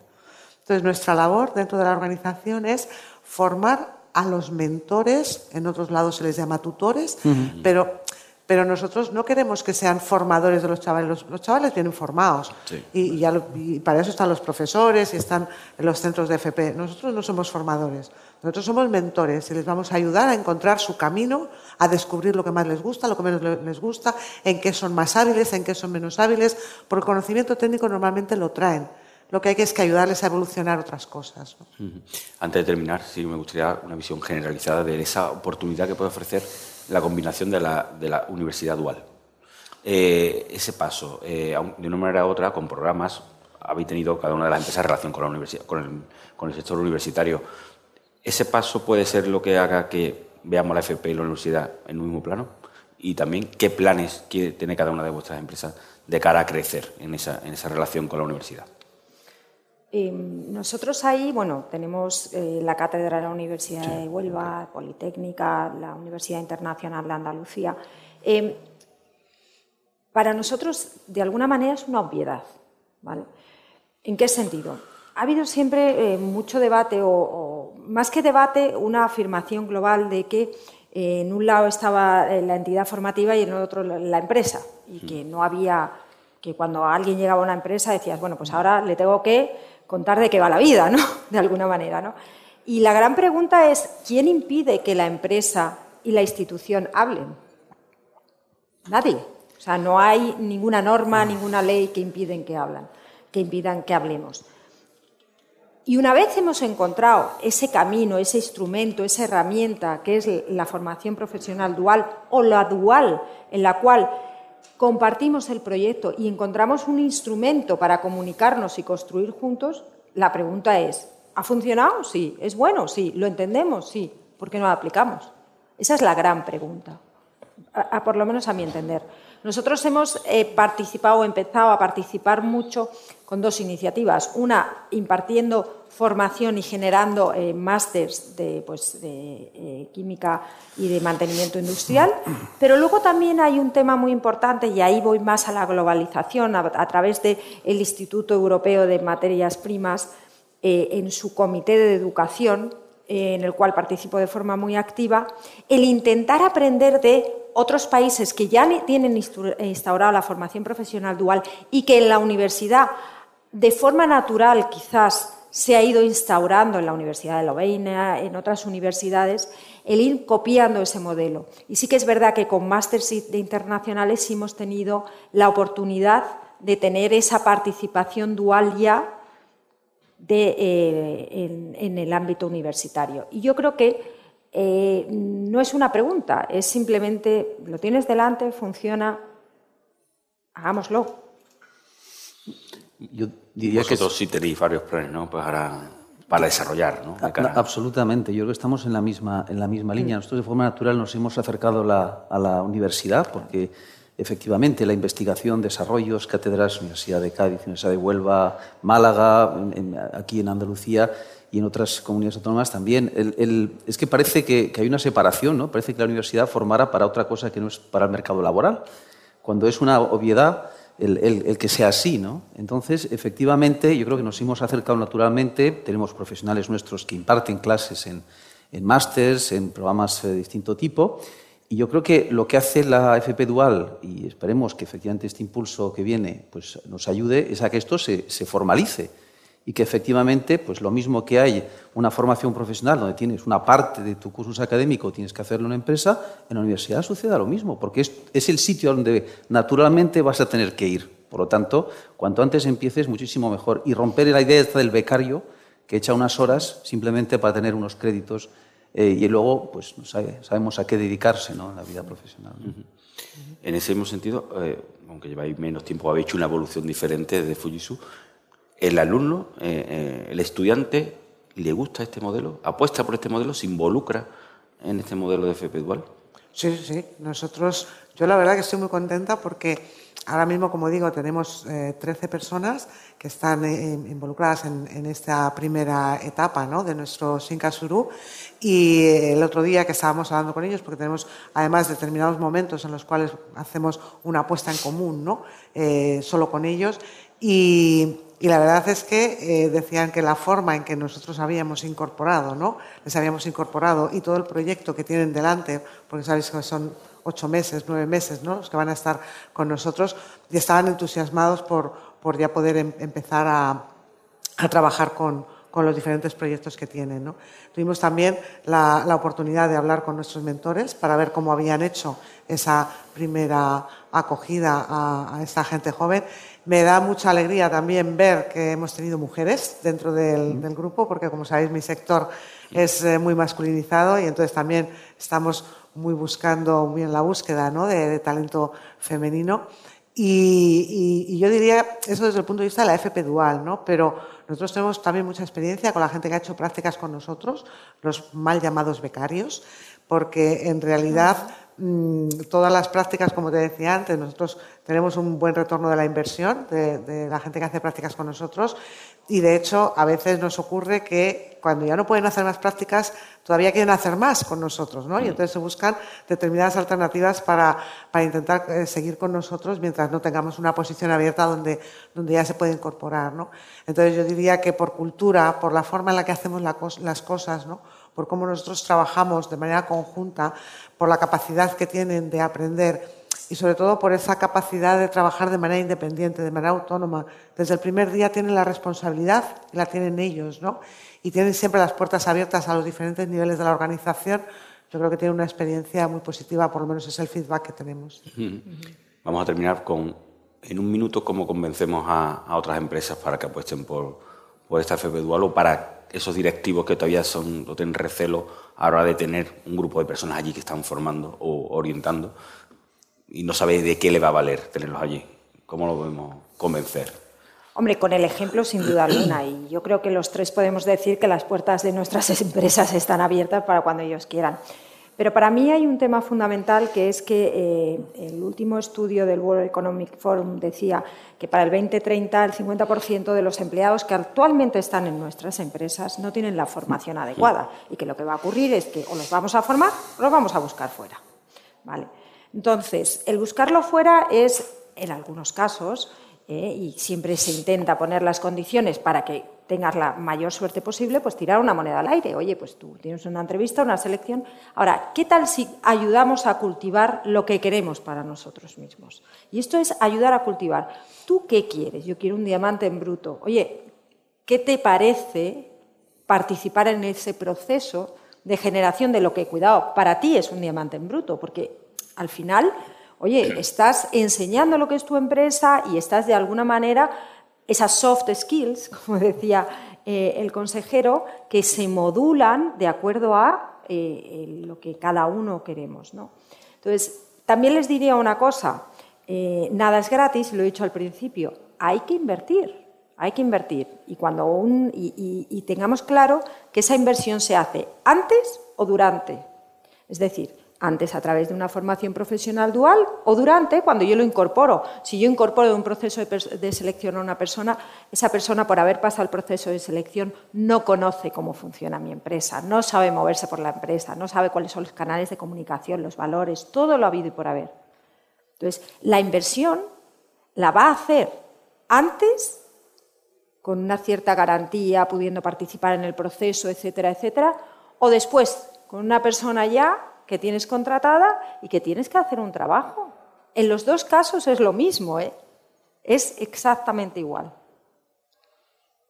Yo diría porque funciona, porque lo estamos viendo, porque lo demandan eh, nuestros propios profesionales, y eso es, es, novedad, es un tema de ejemplo, de más resultados.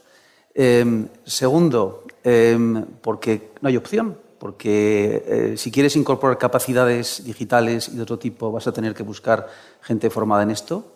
Y si conseguimos que el FP Dual tenga la calidad, pues es una vía fundamental y eso garantizará que podamos dar ciertos saltos en, las empresas. Y tercero, como compañía, tenemos una responsabilidad social. Y yo creo que tenemos que ayudar a integrar a los jóvenes en el mundo laboral. Y esto forma parte también de nuestro ser, no podemos renunciar a ello.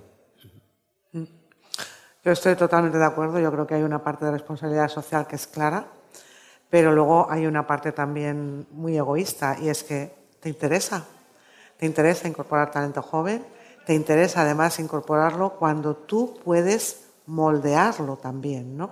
Porque vuelvo a decir, el conocimiento lo traen, pero como comentaba mi compañera, luego hay toda una serie de factores culturales de cómo hacemos las cosas, de valores, de principios, que eso ya lo vas moldeando tú, ¿no? Eh, con la persona que has incorporado en la FP Dual. Y nunca es un coste, siempre es una inversión. Mm. Pues muchísimas gracias. Eh, seguiremos teniendo la ocasión de hablar de FP Dual. Creo que ha venido para quedarse o para crecer, más que para quedarse. Y, es un placer haber escuchado la experiencia. Muchísimas gracias. Muchas gracias. Efectivamente, muchas gracias a los intervinientes que nos han dado esta, esta percepción empresarial tan interesante.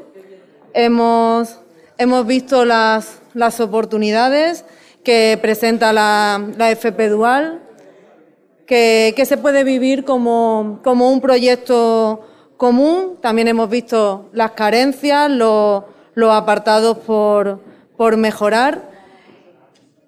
En conclusión, en esta mañana hemos analizado tanto la etapa de la, educación como una etapa posterior quizá posterior o simultánea, como es la de la formación, la formación práctica. Y tras, tras estas interesantes percepciones empresariales, pues ahora, ahora vamos a dar un paso más.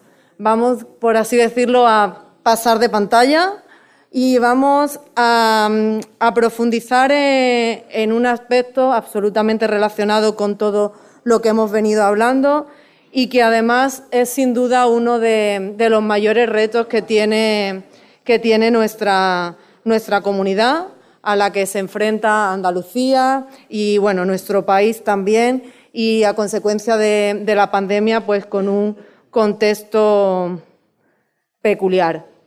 Para, este análisis contamos con voces, de nuevo con voces de primer nivel, y vamos a poder escuchar a Rocío Blanco, consejera de Empleo, de Formación y Trabajo Autónomo de la Junta de Andalucía. Vamos a escuchar al presidente de ATA, Lorenzo Amor, y a Javier González de Lara, presidente de la Confederación de Empresarios de Andalucía. Muchas gracias. Y bueno, de una manera continuada hablamos de, ese empleo que necesitamos, ese empleo que se tiene que ir cultivando en Andalucía de cara al futuro y por dónde tiene que ir caminando. Lo que pasa es que para hablar del futuro del empleo hay que hablar del presente y de todos los déficits que tenemos, esos 800.000 parados que padecemos en Andalucía, ese paro juvenil tan alto. Bueno, eh, tenemos uno de 3 a 5 minutos de primera exposición, conocéis el formato, nos hemos sentado juntos en varias ocasiones, hemos mejorado un poco el empleo, vamos a intentar terminar de mejorarlo. Consejera, tiene la palabra. Vamos a ver, efectivamente, tenemos muy calentita la última los últimos datos del paro registrado. Andalucía es una de las comunidades autónomas en la que ha subido el desempleo a nivel nacional, junto con Galicia, con Asturias, con Cantabria y con, y con Baleares. Eh, ha subido 4.416 personas, efectivamente, no es un buen no es un buen dato, pero si queremos ahondar más nos tenemos que quedar con los 155.000 desempleados menos que tenemos en la comparativa eh, anual, ¿no? efectivamente. Eh, ¿A qué es debido? Pues es debido a la, subida del desempleo, mm, es el 87% mm, debido al, sector servicios, ¿no? que, bueno, que es básico en nuestra, en, nuestra estructura, en nuestra estructura productiva. Sin embargo, ha bajado en construcción, ha bajado en industria y ha bajado en agricultura. En, afiliación también hemos tenido una pequeña pérdida de 2.800 eh, personas menos, eh, pero si bien en la comparativa interanual también eh, tenemos unos datos muy, muy positivos. tenemos, entre otras cosas, 20.000 afiliados más que en, marzo del 2020 y 50.000 afiliados más que en septiembre del 2019. Eh, tanto los datos de desempleo como los datos de, afiliación, los datos de desempleo son los segundos mejores datos en toda la estadística comparada de, bajada del desempleo. Los primeros, los mejores datos fueron el año pasado, en el 2020, en los que se, bajó la cifra de desempleo en el mes de septiembre en 1.816 eh, personas. ¿Por qué? Pues porque eh, estábamos en un tiempo pandémico, las, las contrataciones en el periodo estival no fueron tan buenas, con lo cual como eh, eh, el septiembre pues no hubo una esa bajada de, afiliación ni de contrataciones porque no había habido un número de contrataciones sustancial. En, afiliación ocurre exactamente lo mismo. Este año es el segundo año mejor del del 2014 en el que se han registrado unos datos de afiliación pues sustanciales. No tenemos que olvidar tampoco que tenemos casi más de 80.000 personas todavía en ERTE y en cese de, actividad. 30.000 mm, personas trabajadoras en ERTE y, y 31 mil eh, personas trabajadoras autónomas en cese de actividad. Sorpresivamente, además, tenemos 468 personas más del mes de agosto al mes de septiembre autónomas en, cese de, actividad. O sea que los datos están ahí. Eh, ¿qué, podemos hacer desde la comunidad autónoma y desde el ámbito de, competencia de nuestra, de nuestra consejería? Eh, no podemos hacerlo todo porque bueno, la regulación laboral basada además sobre todo pues la dualidad, en la alta dualidad que tenemos dentro del mercado de trabajo, eh, pues está basada en, bueno, tiene la competencia el, Estado, pero las comunidades autónomas tenemos una herramienta poderosa que son las políticas activas de, empleo.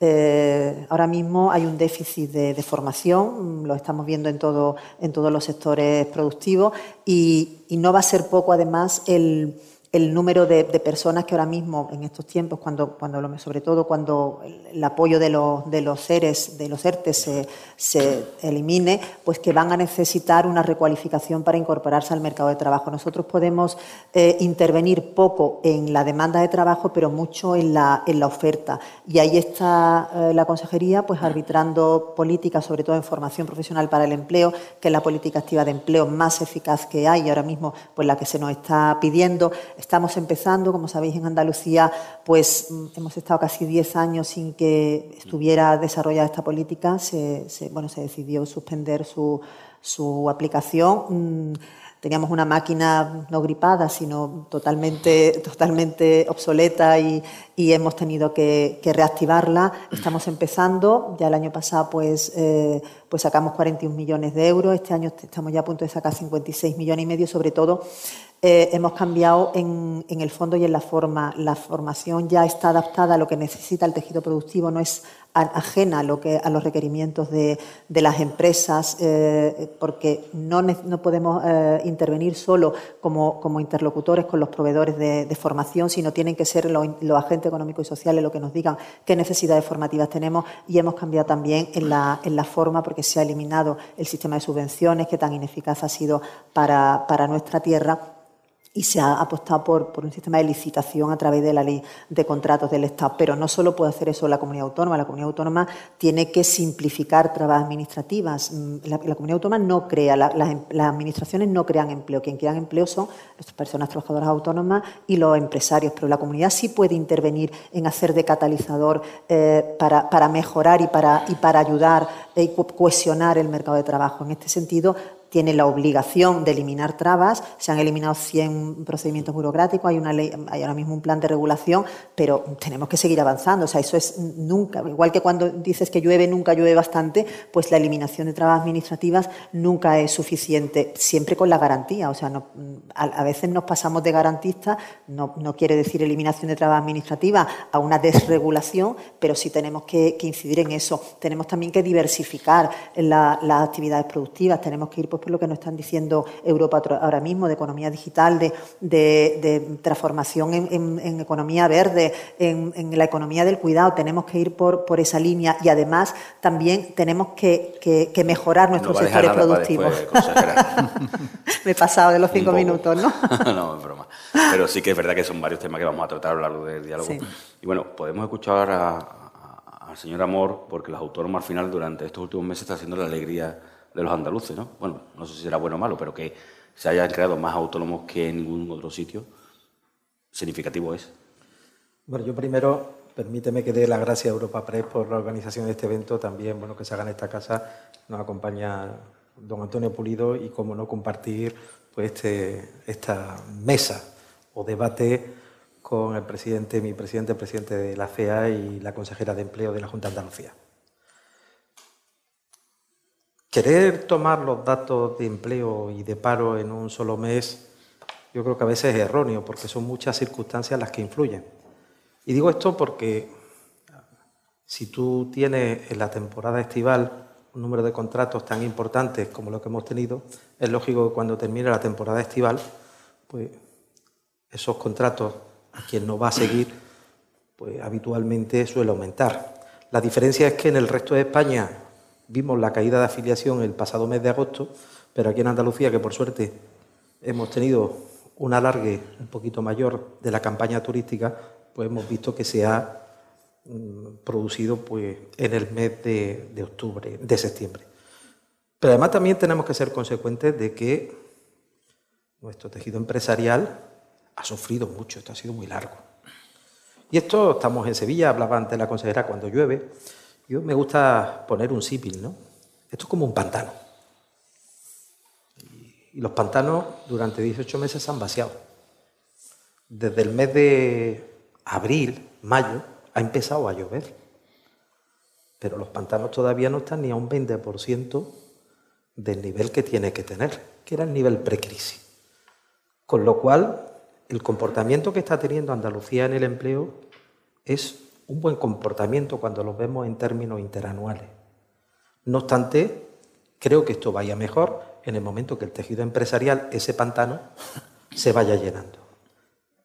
Indudablemente creo que una de las alegrías más importantes ha sido el comprobar el crecimiento de autónomos.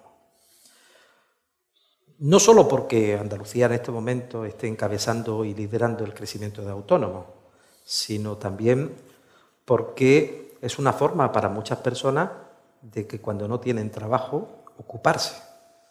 Llama mucho la atención cuando uno entra en las tripas de los datos. Y yo voy a detenerme un poco porque hay gente que parece que le molesta que Andalucía tenga más autónomos. Y voy a entrar en las tripas de los datos. Ese crecimiento de autónomos se debe principalmente a jóvenes, pero sobre todo a personas mayores de 50 años que son expulsadas del mercado laboral, con una gran trayectoria profesional, con una gran formación, y que en lugar de quedarse en el sofá de su casa o cobrando el desempleo, deciden poner en marcha su actividad o su negocio. Hola y ellos, ¿no? Segundo, crecen los autónomos que emplean. Y yo creo que esto es importante, ¿no? Yo recuerdo siempre que he dicho que si en Andalucía cada uno de los autónomos generara un puesto de trabajo, acabamos con esa cifra de los 800.000 parados. Pero claro, es que estamos viendo que el número de autónomos que emplean en Andalucía está creciendo. Pero además hay quien dice que la gente se da de alta y luego se da de baja.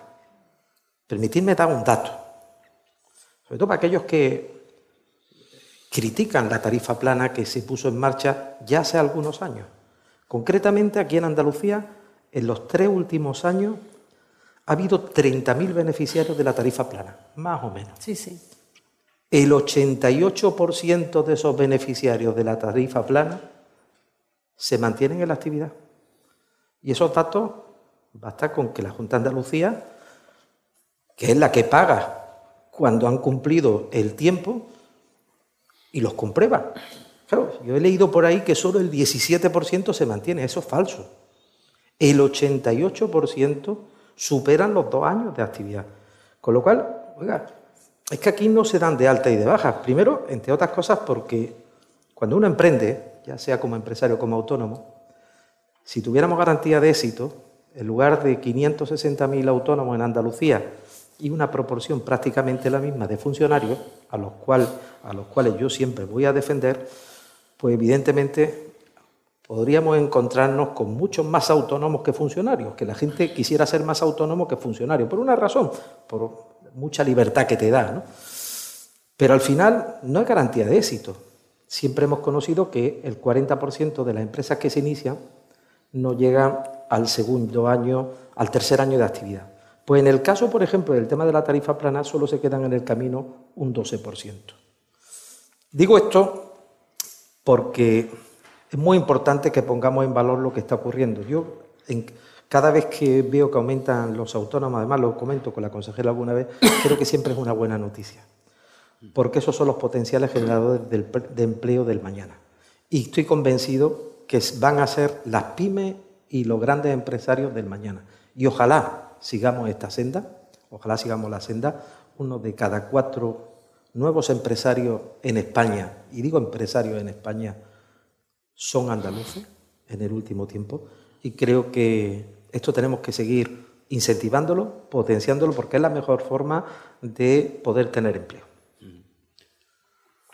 Señor González de Lara, ¿cómo se ve desde el mundo empresarial este tiempo y qué se espera o qué se necesita para seguir creciendo? Muchas cosas se necesitan, pero lo primero, hacer el cumplimiento lógico y trasladar mi gratitud de estar hoy aquí en este foro de Europa Press. Eh, saludo a la consejera, eh, a Lorenzo. Eh, hemos compartido ya en varias ocasiones este foro, lo cual siempre es una gran satisfacción. Agradecer a Antonio Pulido la posibilidad de estar en su casa una vez más. Muchas gracias, Antonio. Y también saludar al presidente del Consejo de Cámaras de Comercio, Cámaras de Andalucía, presidente de la CECO, la Conferencia de Empresarios de Córdoba, vicepresidenta de la Conferencia de Empresarios de Málaga, secretaria de CEC. Hoy hay aquí una representación importante empresarial, el presidente del Consejo de, Seguimiento del Objetivo de Desarrollo Sostenible de CEA y otros muchos que formáis parte de este auditorio que nos acompañáis. Muchas gracias. Bueno, y Carmen, miembro de nuestro comité ejecutivo y delegada territorial de, de ANGED en Andalucía. También un honor que, nos acompañe.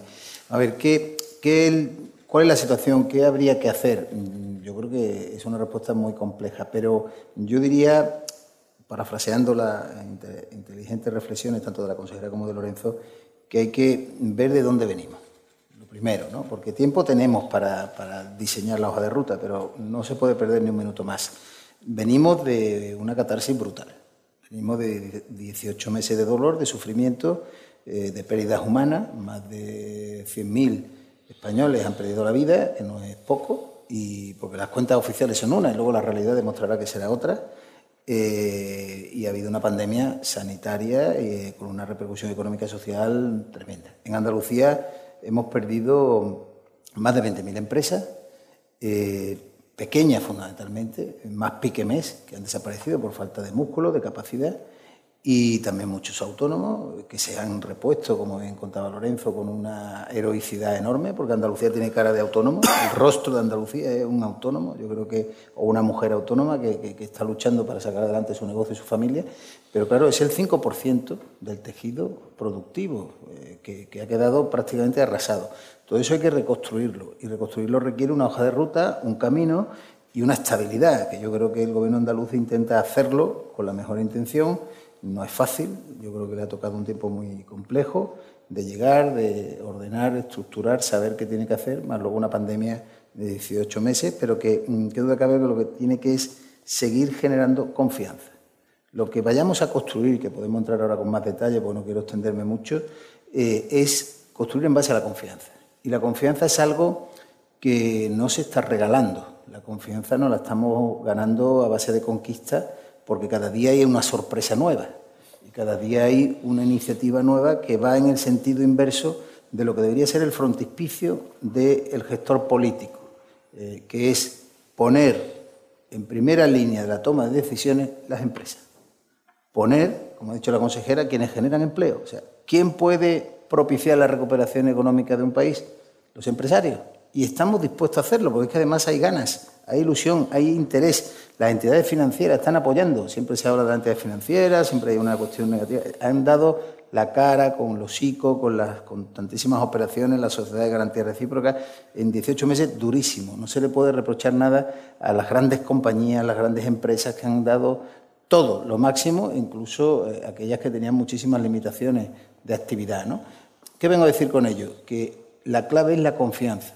La confianza, eh, lógicamente, mm, se consigue si hay estabilidad, si hay decisiones acertadas, si hay eh, elementos que mm, promuevan la inversión, porque luego la inversión será la que genere ese empleo que estamos hablando y a la vez el empleo genera progreso y desarrollo.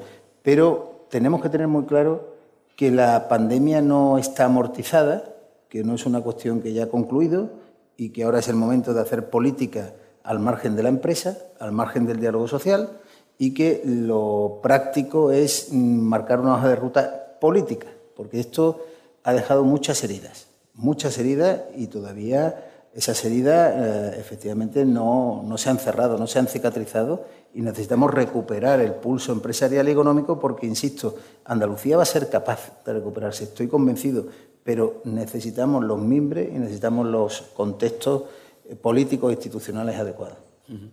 Consejera, antes ha hecho referencia al tema de las 80.000 personas que están en ERTE. Desde la Junta de Andalucía se va, se va a bonificar esa salida de, de cualquier empleado de, de, un ERTE, ¿no? Las empresas van a poder beneficiar de una manera u otra, van a tener un incentivo para, para ir sacando. Uh, ¿En qué consiste exactamente y cómo se le ha transmitido a las empresas para que lo entiendan y sean capaces de, de comprender que tienen que aplicarlo y que es el momento de empezar a aplicarlo? Efectivamente. Bueno, en marzo de este año, cuando todavía, bueno, estaba, había muchísima incertidumbre económica y como consecuencia también de la pandemia, incertidumbre sanitaria. Pensamos que, que teníamos que arbitrar una política de empleo que, que, bueno, que ayudara a las empresas en ese tránsito tremendo que estaban haciendo y ese esfuerzo tremendo de sacar a trabajadores de ERTE y que desde la comunidad autónoma se debería de ayudar. Entonces arbitramos una medida que no hay en ninguna, en ninguna otra comunidad autónoma de, de España que le llamamos mantenimiento de empleo. O sea, empresas que hayan estado en ERTE, aunque no lo estén en este momento, que hubieran estado en ERTE desde el ejercicio pasado hasta ahora, que estén o que sigan, y le ayudábamos a sacar a sus trabajadores en ERTE. O sea, les pagábamos el 35% del coste social, tanto laboral como de, salarial como de, seguridad social de cada uno de los trabajadores, con la obligación de mantenerlos durante cuatro meses. Ya han pasado, esos cuatro, era una medida de 270 millones de euros, sí. estaba, estaba acotada a una serie de, de códigos de, de, actividad, en concreto a 433, pasado estos cuatro meses, que, que, que, es ahora en el mes de octubre, pensamos que tenemos que, seguir ayudando a, las empresas, a los trabajadores autónomos que tienen trabajadores por cuenta ajena, a, seguir en ese esfuerzo, ¿no? que teníamos que, bueno, que, seguir dándole la, mano a la empresa. Hemos vuelto a sacar una segunda edición de, de, esta, de esta medida ahora por importe de 160 millones de euros para efectivamente, pues igual, tiene la misma la misma incardinación, abonar el, el 35% del coste eh, laboral uh, y, de, y, de, salarial y de seguridad social a las empresas. Tengo que decir que esa medida se ha acordado dentro del diálogo social. O sea, nosotros no creemos profundamente en el diálogo social. Eh, bueno, utilizando una frase de, de, Javier, es la mejor infraestructura de un, de un territorio, el diálogo social. Si, si, si no vamos de la mano con, con, quienes están realmente en el terreno, pues poca eficacia van a tener las medidas que, que llevemos a cabo. Es una medida que se, que se adoptó dentro del, del, segundo acuerdo de reactivación económico-social de Andalucía, que recuerdo que tenía un importe de 732 millones de euros, también el máximo importe que se ha puesto por parte de una comunidad autónoma en España en este tiempo de pandemia. Y, bueno, de la mano efectivamente del diálogo social, pues arbitramos esa, esa medida y la llevamos a, efecto. Recuerdo que está el plazo abierto hasta el 26 de octubre. Empezó el, el 4 y ya la publicidad y que, bueno, y que debe ser una medida muy interesante para la empresa porque además no tienen CENAES. Cualquier empresa que del cualquier sector de actividad puede pedirla. señor González de Lara, eh, ¿cómo cree usted que va a ser efectiva realmente? ¿Las empresas lo van a aprovechar para sacar definitivamente a, ese empleado del ERTE y empezar a ver realmente con qué empleo nos vamos a quedar o quién se va a salvar de la situación de ERTE o se va a convertir en ERE? Bueno, es difícil saber, pero mm, ciertamente... ¿Estos pasos que se están dando? Claro, yo creo que son los correctos. Son porque se, se, ha escuchado a las empresas, se sabe lo que se demanda, lo que se requiere y evidentemente pues todavía nos quedan 30.000 trabajadores en esa situación, eh, pero que duda cabe que hay que recordar los momentos difíciles de la pandemia. Las cifras eran de medida, estuvimos rozando más de medio millón de, trabajadores en Andalucía. Eh, se ha avanzado muchísimo.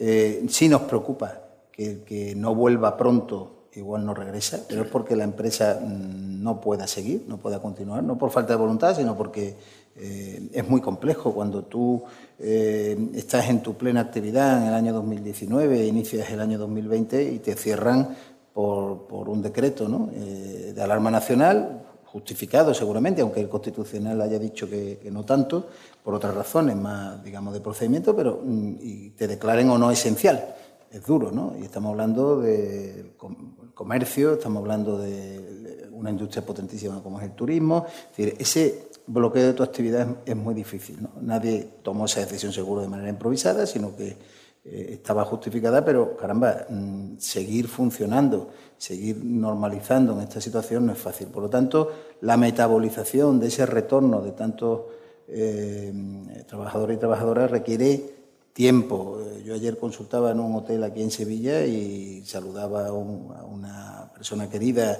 en recepción y mi alegría era decirle, María José, qué alegría eh, verla de nuevo. Y dice, sí, me han recuperado del ERTE eh, desde la semana pasada. Magnífico. ¿Pero por qué? Porque hay trabajo. Porque el empresario hotelero que además es una empresa familiar, es decir, no es una cadena hotelera, como que, sería también un perfecto ejemplo, eh, lo que quiere es recuperar a toda su plantilla. Entonces esto va a ser, va a requerir todavía tiempo. Eh, si seguimos ese rumbo, si tenemos esa hoja de ruta que es ayudar a las empresas, como dice la consejera, que, que le honra, recuerda hasta los plazos, porque lo lleva dentro, eh, con ese afán de decir, bueno, igual que todas las medidas del decreto de solvencia que por fin se ha, corregido y tenemos hasta el día 20, ¿verdad, consejera? Para ese paquete de medidas tan importante, porque, porque, caramba, hay que aprovecharlo y los empresarios tenemos que aprovecharlo, igual que el autónomo. Si seguimos apoyando a las empresas, seguramente se recuperará, no sé si los 30.000 trabajadores que están en ERTE, pero un volumen elevadísimo. Y a partir de ahí insisto, seguir construyendo en base a, lo que las empresas van a necesitar y las empresas van a requerir eh, un marco estable, un marco estable de, desarrollo y donde eh, el contexto también nacional nos va a condicionar y el contexto internacional. Pero yo soy razonablemente eh, positivista porque la propia noticia del día de hoy de que la, gran parte del territorio de Andalucía, que no me canso en decir que es tan grande como Portugal, recupera la fase cero, que no quiere decir que haya terminado la pandemia, insisto, significa oportunidades, significa volver a la normalidad, significa un cambio de estado de ánimo. Es que es importantísimo el ánimo eh, en las familias, el ánimo en los trabajadores, el ánimo en las empresas. Es decir, caramba, mm, ya no estamos con tantos condicionantes. En el caso autónomo, la tarifa plana se amplía tiene sus consecuencias. Eh, esa confianza que está ofreciendo el gobierno andaluz de cara al autónomo, a las empresas, esa estabilidad, eh, está funcionando, parece. Pero ¿le preocupa este periodo electoral en el que entramos? Porque es un periodo electoral en el que entramos. Bueno, yo creo que el crecimiento de autónomos, pero creo que el crecimiento empresarial y eh, el hecho de surgir nueva iniciativa emprendedora es un tren imparable en Andalucía. Y eso no lo para muchas veces ni los procesos electorales. Entre otras cosas, porque creo que se dan las condiciones importantes ahora mismo en esta tierra para que pueda haber inversión, para que puedan venir empresas, pero también para que surja iniciativa emprendedora. El clima es el apropiado y lo que tenemos que aprovecharlo. Digo, el clima es apropiado porque, entre otras cosas, en estos momentos hay estabilidad. Y bueno, es verdad que todos sabemos que cada cuatro años hay procesos electorales, pero este, en estos momentos hay estabilidad.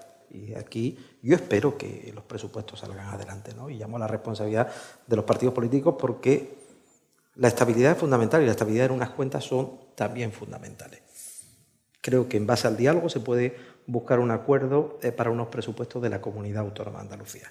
Segundo, creo que está habiendo, un apoyo importante de la Administración, también de administraciones locales, a las iniciativas tanto de autónomos como iniciativas empresariales. Y tercero, creo que tenemos un clima fiscal, y lo he dicho alguna vez aquí también en Andalucía, que es el apropiado para que vengan inversiones. A partir de, a partir de ahí, bueno, yo eh, tengo que decir que la tarifa plana ha funcionado, como también se ha sido muy innovador en cuanto a la ayuda, porque aquí en tres meses se ha dado más ayuda a autónomos que la que se había dado en diez años, gracias a la digitalización y gracias a un proceso innovador que permitió dar 300 euros, lo que se podía en aquel momento. Luego se han ampliado ayudas de 3.000 euros y a otras que han ido viniendo. Pero en aquel momento que a todos nos pilló un poco con el pie cambiado, está, nadie creo que esto lo suele decir mucho eh, mi amigo Javier y los dos Javieres, ¿no? Mm, esta pandemia viene, vino sin, manual de sin manual de instrucciones, ¿no? Pero es verdad, bueno, que dar, creo que fueron 50.000 ayudas de 300 euros, ¿no? 44.000. 44.000 en un plazo, pues, en un plazo de dos meses, yo te puedo decir que habitualmente las ayudas que se daban en Andalucía autónomos eran en torno a 10 o 12.000, multiplica eso para que nos demos cuenta eh, los procesos rápidos y en ese proceso de tiempo, ¿no? Yo tengo confianza, ¿no? Tengo confianza eh, en otras cosas porque primero hay que tener los pies en el suelo y saber que todavía hay empresas que están muy tocadas. Hoy amanecemos con un dato, ha aumentado los procesos concursales un 54%. como bien decía Javier, es que ha sido un proceso muy largo, muy largo. Y, insisto, aunque vengan los procesos electorales, creo que tenemos que aprender de lo que se está haciendo mal en otros sitios para poder tener aquí en esta tierra estabilidad. Y por eso llamo la responsabilidad de todos, ¿no? En materia de presupuesto, en materia de acuerdo, creo que es el momento de, remar todos juntos y pensar más. como dijo ayer, creo que lo dijo aquí en Andalucía el presidente del gobierno, esta tierra es una tierra de oportunidades, puede ser la locomotora del crecimiento. Yo, a una entrevista que tú me hiciste hace tres años, algunos me criticó porque dije que Andalucía se iba a convertir junto con Madrid en la locomotora económica de España. Vamos camino, ¿eh? Vamos camino. Eh, ha habido un cambio normativo, los fondos estatales son 1.100 millones, se van a poder emplear o va a tener las empresas, el autónomo, la posibilidad de emplear ah, en gasto corriente, bueno, corriente, en gasto recurrente, no realmente, ¿no? En fijo. Eh, en gasto específico y fijo, ¿no? Eso es un avance, eso, eso va a liberar bastante a las empresas ¿Qué impacto puede suponer eso en Andalucía? Bueno, esperemos que sí. Afortunadamente, el Gobierno de España ha rectificado Andalucía en ese sentido fue muy beligerante, pero no por razones políticas, por razones simplemente de gestión. O sea, comunidades autónomas con signo contrario a, la nuestra estaban totalmente de acuerdo con el planteamiento que, teníamos. Por ejemplo, con Valencia hemos trabajado muy, muy al, a la limón, precisamente pues haciendo notar los defectos que tenía, pero los defectos no de forma, sino los defectos que tenían precisamente para que fueran al tejido productivo esas ayudas. En primer lugar, pues penalizaba a las personas trabajadoras autónomas y a las empresas que habían cumplido en tiempo y forma con sus facturas. Entonces, el que había cumplido no se le pagaba y el que tenía deudas pendientes sí se le pagaba. O sea, el que había incumplido la ley de morosidad, como sabes, tiene un periodo de plazo de 60 días, a ese sí se le pagaba. Entonces, lo veíamos profundamente injusto. Además, que dividía el, principio de caja y de devengo. O sea, las empresas, y eso sí que no se, no se ha corregido, tienen que aportar las facturas y luego nos tienen que aportar a partir de, noviembre del 2020, de este año todas las justificantes de pago, con lo cual, imagínate para el volumen de que estamos hablando es, ingente, es una, es una barbaridad, es montañas y montañas de factura para, para casar esa factura con el justificante de pago. Pero además, sobre todo, veíamos eso, que, que, no, que, no, que se penalizaba al empresario y al autónomo cumplidor. Entonces, afortunadamente, eso se ha corregido. Ha habido un decreto el 15 de septiembre, un Real Decreto Ley, que ha modificado esto. Amplía el plazo de generación de, de deudas desde el 1 de marzo del 2020 al 30 de septiembre del 2021 pero deudas pagadas, factura y pago a proveedores y acreedores financieros y no financieros ya pagados, pero sí añade, un concepto nuevo, que son costes fijos, pagados o no pagados, porque habla de compensación de costes fijos en la norma. Tampoco es clara la norma, que ya podía haber sido el legislador clarito y no obligarnos a la comunidad autónoma a hacer interpretaciones, a recurrir a los gabinetes jurídicos para que nos interpreten ese verbo compensar, efectivamente Hemos tenido que acudir hasta la RAE para, que, para ver lo que significaba, pero hemos decidido que sí, que compensar significa pagar gastos fijos, costes fijos pagados y no pagados de todo tipo, suministros, eh, tasas de, municipales, en el caso de los taxistas el, combustible, el renting, los alquileres. Hemos ampliado el abanico precisamente para propiciar que, que se paguen.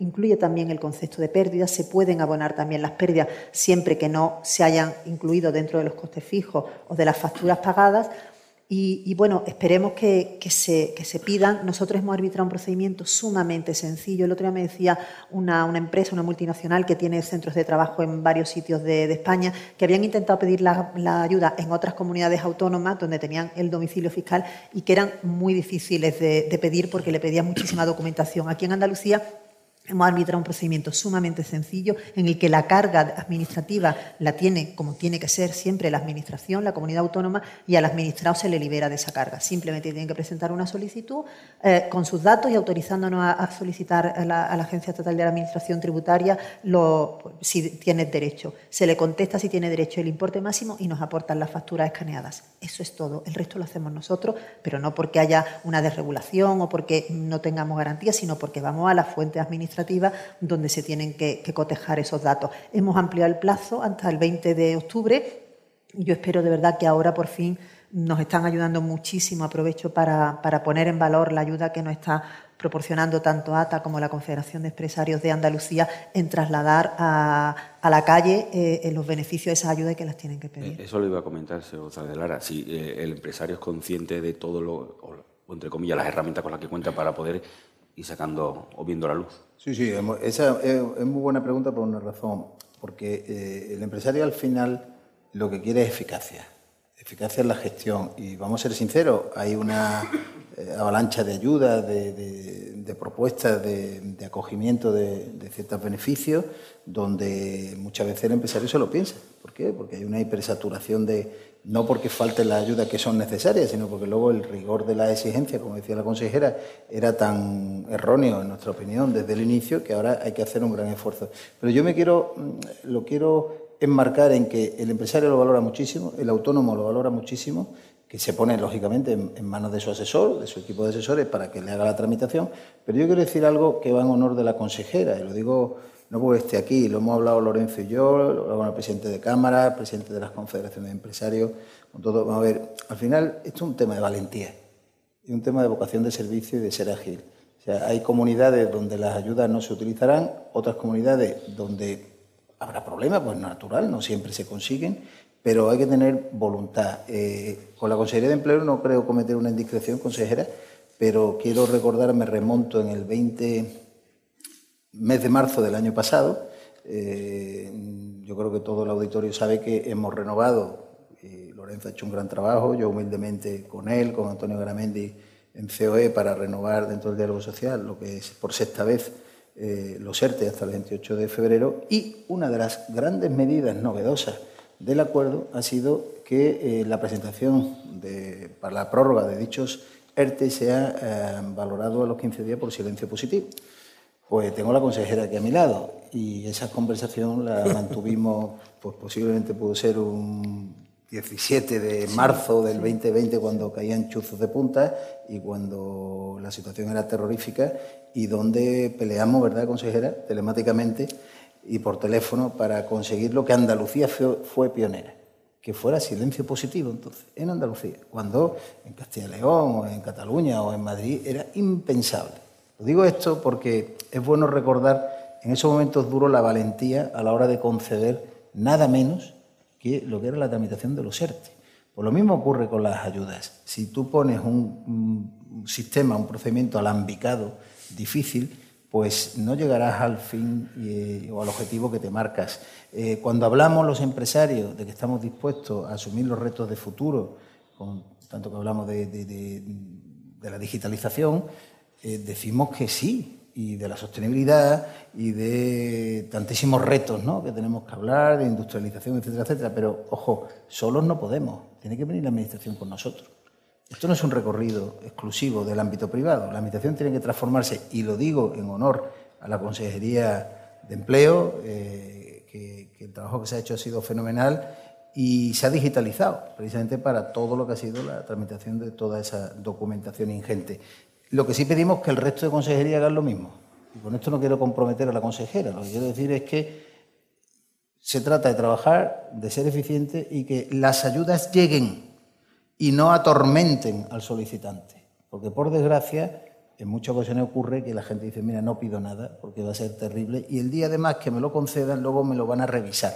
Y dentro de cuatro o cinco años me va a venir una resolución de reintegro. Por lo tanto, me quedo como estoy, aguanto la respiración y soporto a ver si con lo que me queda de los un poquito eh, tengo, hablo con toda la franqueza. creo que es muy importante, y termino, la gestión, la gestión y la gestión. Con respecto al tema de las ayudas, ¿no? Yo tengo que agradecer, en primer lugar, que tras prácticamente seis meses se modificara un real decreto que ya veníamos desde el primer día diciendo que había que modificarlo. Han transcurrido seis meses. Pero además se ha modificado de forma incompleta y ahora entraré en el tema. Tengo que agradecer el esfuerzo de Andalucía en sacar una convocatoria de forma rápida. Hay que decir que salvo que yo me equivoqué, ayer solo tres comunidades autónomas han sacado de forma rápida esto, Extremadura, Madrid y Andalucía. Sobre todo para llegar a más gente. Creo que ha sido un acierto la facilidad con la que el autónomo, el empresario puede acogerse. Yo, por ejemplo, ayer mantuve una conversación con la consejera eh, porque los 10.000 taxistas de Andalucía prácticamente se van a poder acoger y yo creo que esto es importante, facilitar, porque claro, ya te coge los gastos fijos, como decía la consejera, el renting, el gasto de carburante, el alquiler de un local, etcétera, etcétera. Pero yo sí me voy a querer adelantar, consejera. Me voy a querer adelantar. Andalucía va a llegar a más de 50.000 autónomos y empresas que se le va a ayudar.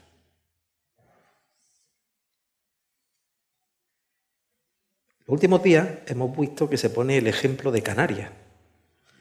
Canarias va a llegar a 26.000. El presupuesto concedido a Canarias y el presupuesto concedido a Andalucía es prácticamente lo mismo, mil millones, mil, mil cien. ¿Por qué Canarias con 26.000 va a agotar el presupuesto y Andalucía con más de 50.000 no lo va a agotar? Porque por primera vez en un Real Decreto se, rompe algo que siempre hemos dicho, la unidad de mercado. Un empresario hostelero en Canarias o en Baleares ha caído aquí en la Costa del Sol, en la Costa Brava, en la Costa Blanca y en todo nuestro arco mediterráneo y atlántico también. Pero ese hostelero, aquí en Andalucía, va a tener una ayuda máxima de 200.000 euros en Canarias de un millón de euros. ¿Qué, es lo que ha ocurrido en Canarias? Con 500 empresas que hayan caído un millón de euros, ya se ha agotado el presupuesto. Pero aquí, para agotar el presupuesto ese, necesitas como mínimo 2.500 grandes empresas. Como mínimo. Claro, esto es un problema. Aquí y en el resto de las 15 comunidades autónomas. Que por los datos que tenemos, todas van mal para agotar el presupuesto. Ahora, eso sí, eh, aquí concretamente va muy bien, muy bien el número de solicitudes y creo que se va a aumentar, pero no nos sorprendamos que se nos agote el presupuesto. No se nos puede comparar con Baleares o con Canarias, donde las grandes empresas de, hostelería han llegado al millón de euros. Digo de hostelería como de todo, ¿no? Han llegado al millón de euros. Aquí solo se nos ha permitido 200.000. Yo espero, y se lo dije a la vicepresidenta, ¿no?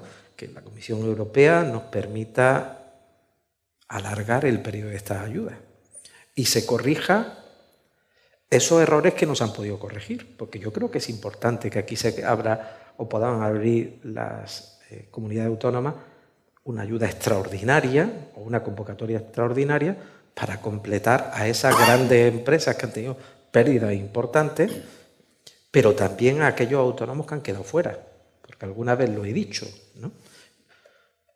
Un guía turístico de los que tenemos aquí al lado no tiene costes fijos. Los costes fijos son los suyos. Un fisioterapeuta, sus costes fijos están en las manos. Y con crema o aceite no cubres 3.000 euros que la ayuda mínima. Digo esto porque estos pobreticos se quedan fuera. Es verdad que se ha avanzado. Es verdad que vamos a tener y vamos a dar el do de pecho para que al día 20 llegue al mayor número de gente posible. Pero tenemos que ser realistas que la corrección que se ha hecho del Real Decreto sigue perjudicando a un sector importante de autónomos y sigue perjudicando a 15 comunidades autónomas o a los empresarios de 15 comunidades autónomas que han tenido unas caídas brutales en comparación con los de las islas. Porque cuidado, ¿eh? yo mañana estoy en Tenerife, que yo voy a defender que tenía que haber llegado ese dinero o más a Tenerife y a Canarias. Pero los mismos problemas de conectividad se ha tenido en la Costa del Sol que se ha tenido en Tenerife, porque los aviones no volaban y los aeropuertos estaban en gran parte cerrados. Consejera, eh, ha habido consejera, no, en realidad es una pregunta para los tres. Eh, el salario mínimo interprofesional ha subido. Eso para el empresario supone una subida de aumento de costes, una dificultad quizás más para contratar. Eso puede significar que el empleo joven, juvenil o el desempleo juvenil que padecemos en Andalucía no se beneficie de eso, sino que más se perjudique. Y eso va a significar que muchos autónomos dejen de contratar, como quieran, quien quiera que dispare. Bueno, vamos a ver. Ningún gobierno, en principio, puede estar en contra de que haya un salario digno mm, y con equidad para, para los trabajadores. hay una normativa europea que cumplir, ¿no? que hay una normativa europea que te obliga a una evolución del salario mínimo no, la Carta Social Europea. la Carta Social Europea ¿eh? determina que tiene que haber el 60% del salario medio. En la, ya hay 10 comunidades autónomas que tienen el 60% del salario medio. Y te digo más, por encima del 70%, por encima del 60% ya empieza a ser peligroso. Hay comunidades autónomas como Extremadura y Andalucía que pueden tener el 70% ahora mismo de, respecto al salario mínimo interprofesional y los estudios dicen que ya empieza a ser peligroso. ¿Por qué? Pues porque afecta profundamente al, al empleo. Vamos a ver. Parece que quien mm, lanza voces contra la subida del salario mínimo es, está en contra de los trabajadores y quienes lo aprueban están a favor. Nada más lejos de la realidad. La realidad es tozuda y te, y te obliga a, a, ver las cosas como están. Estamos en una economía capitalista, aunque a algunos le, le moleste. Y mm, el, o sea, la, baja productividad de algunos perfiles profesionales mm, hacen que, esa subida del salario mínimo interprofesional no sea absorbible por parte de, de, la empresa. La empresa tiene que tener unos costes, costes laborales y costes salariales, pero si esos costes van por encima de la productividad de cada trabajador, esos costes van a suponer al final una pérdida de empleo. Una pérdida de empleo, una, no incorporación al mercado laboral, economía sumergida o contratos a tiempo parcial eh, eh, cuando antes estaban a tiempo, a tiempo completo. El Gobierno puede poner el salario mínimo interprofesional que entienda, que entienda, porque además el artículo 27 del Estatuto de los Trabajadores determina que no necesita, previo consulta a los agentes económicos y sociales, puede determinar según unos, unos parámetros que, bueno, mm, estaríamos por ver si ahora mismo lo estamos cumpliendo. Pero si ese salario no es capaz de absorber ese aumento de productividad, ese inexistente aumento de productividad, indefectiblemente vamos a ir a una, a una pérdida de, trabajadores. O sea, antes, en la anterior subida, el, Banco de España ya determinó que se habían dejado de, se habían perdido 170.000 empleos. Ahora ya se ha, se ha, abierto una horquilla de 30.000 a 60.000 empleos. Es un salario, además, que si no se hacen una reforma estructural y se hace simplemente una subida al salario mínimo interprofesional aislada, no va a corregir los defectos estructurales que tiene el mercado laboral, que tiene una dualidad tremenda, tiene un desempleo juvenil grandísimo, una tasa de paro muy, muy grande, muy elevada. Per se el salario mínimo interprofesional no, no va a ayudar. Y además yo digo, ¿por qué el, 15 euros? ¿Por qué hemos subido el, el 1,6%? Si los empresarios estaban en contra y los sindicatos han dicho que eso era insuficiente. Pues porque en el fondo el gobierno sabe que está surcando la línea roja, que es un salario que muy poco tejido productivo a lo mejor puede absorber, sobre todo en determinadas comunidades autónomas como Andalucía, como Extremadura o como, Murcia. A ver, lo que no tiene sentido y no ocurre en ninguna empresa, ningún directivo de una empresa plantea en septiembre subir 15 euros las nóminas y dentro de tres meses subir 35 euros. Eso es lo que nos han planteado a nosotros encima de la mesa.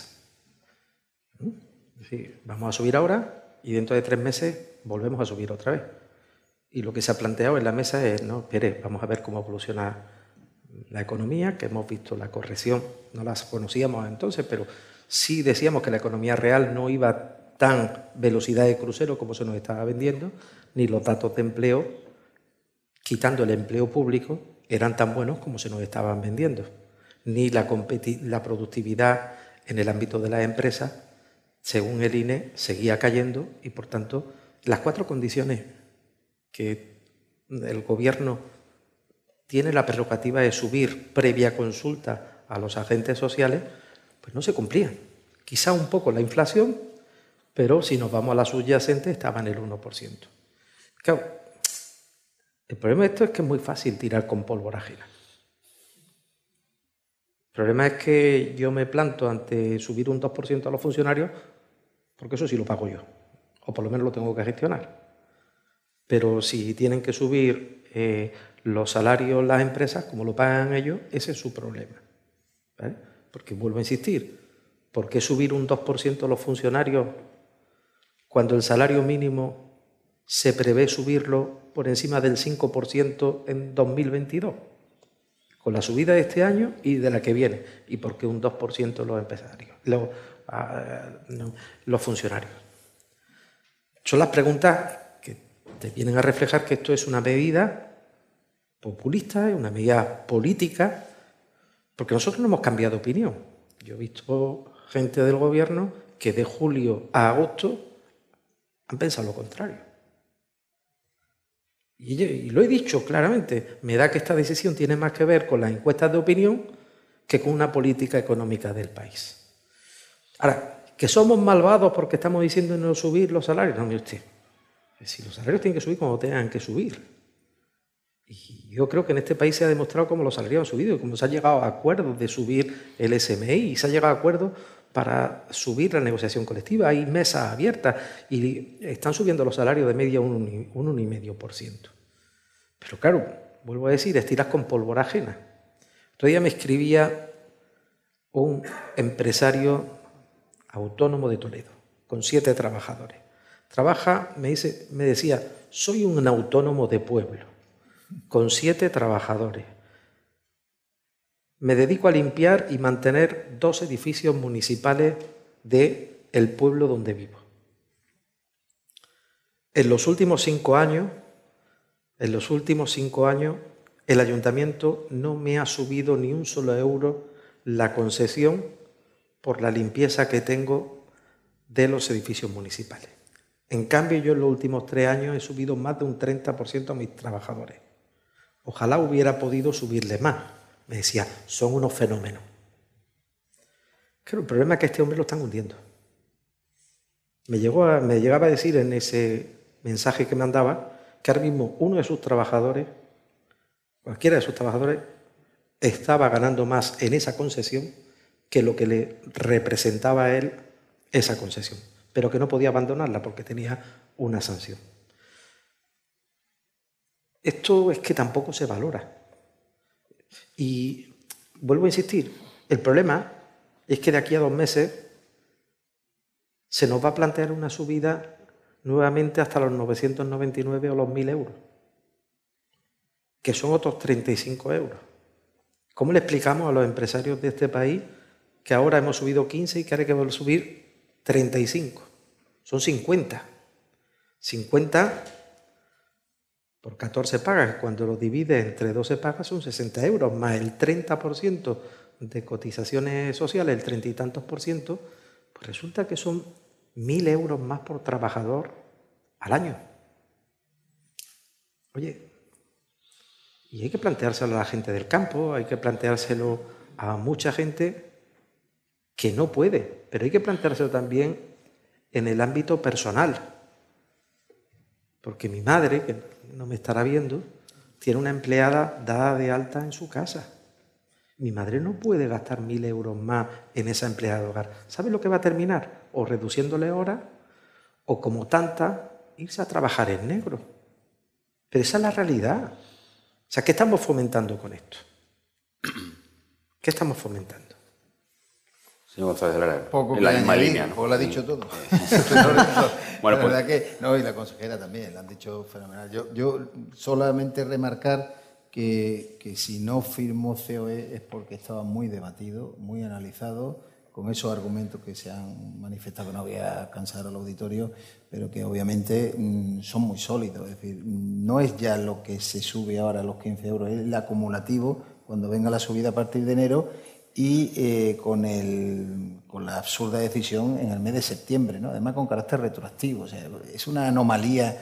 Yo creo que en la historia de los incrementos del salario mínimo no se ha dado jamás.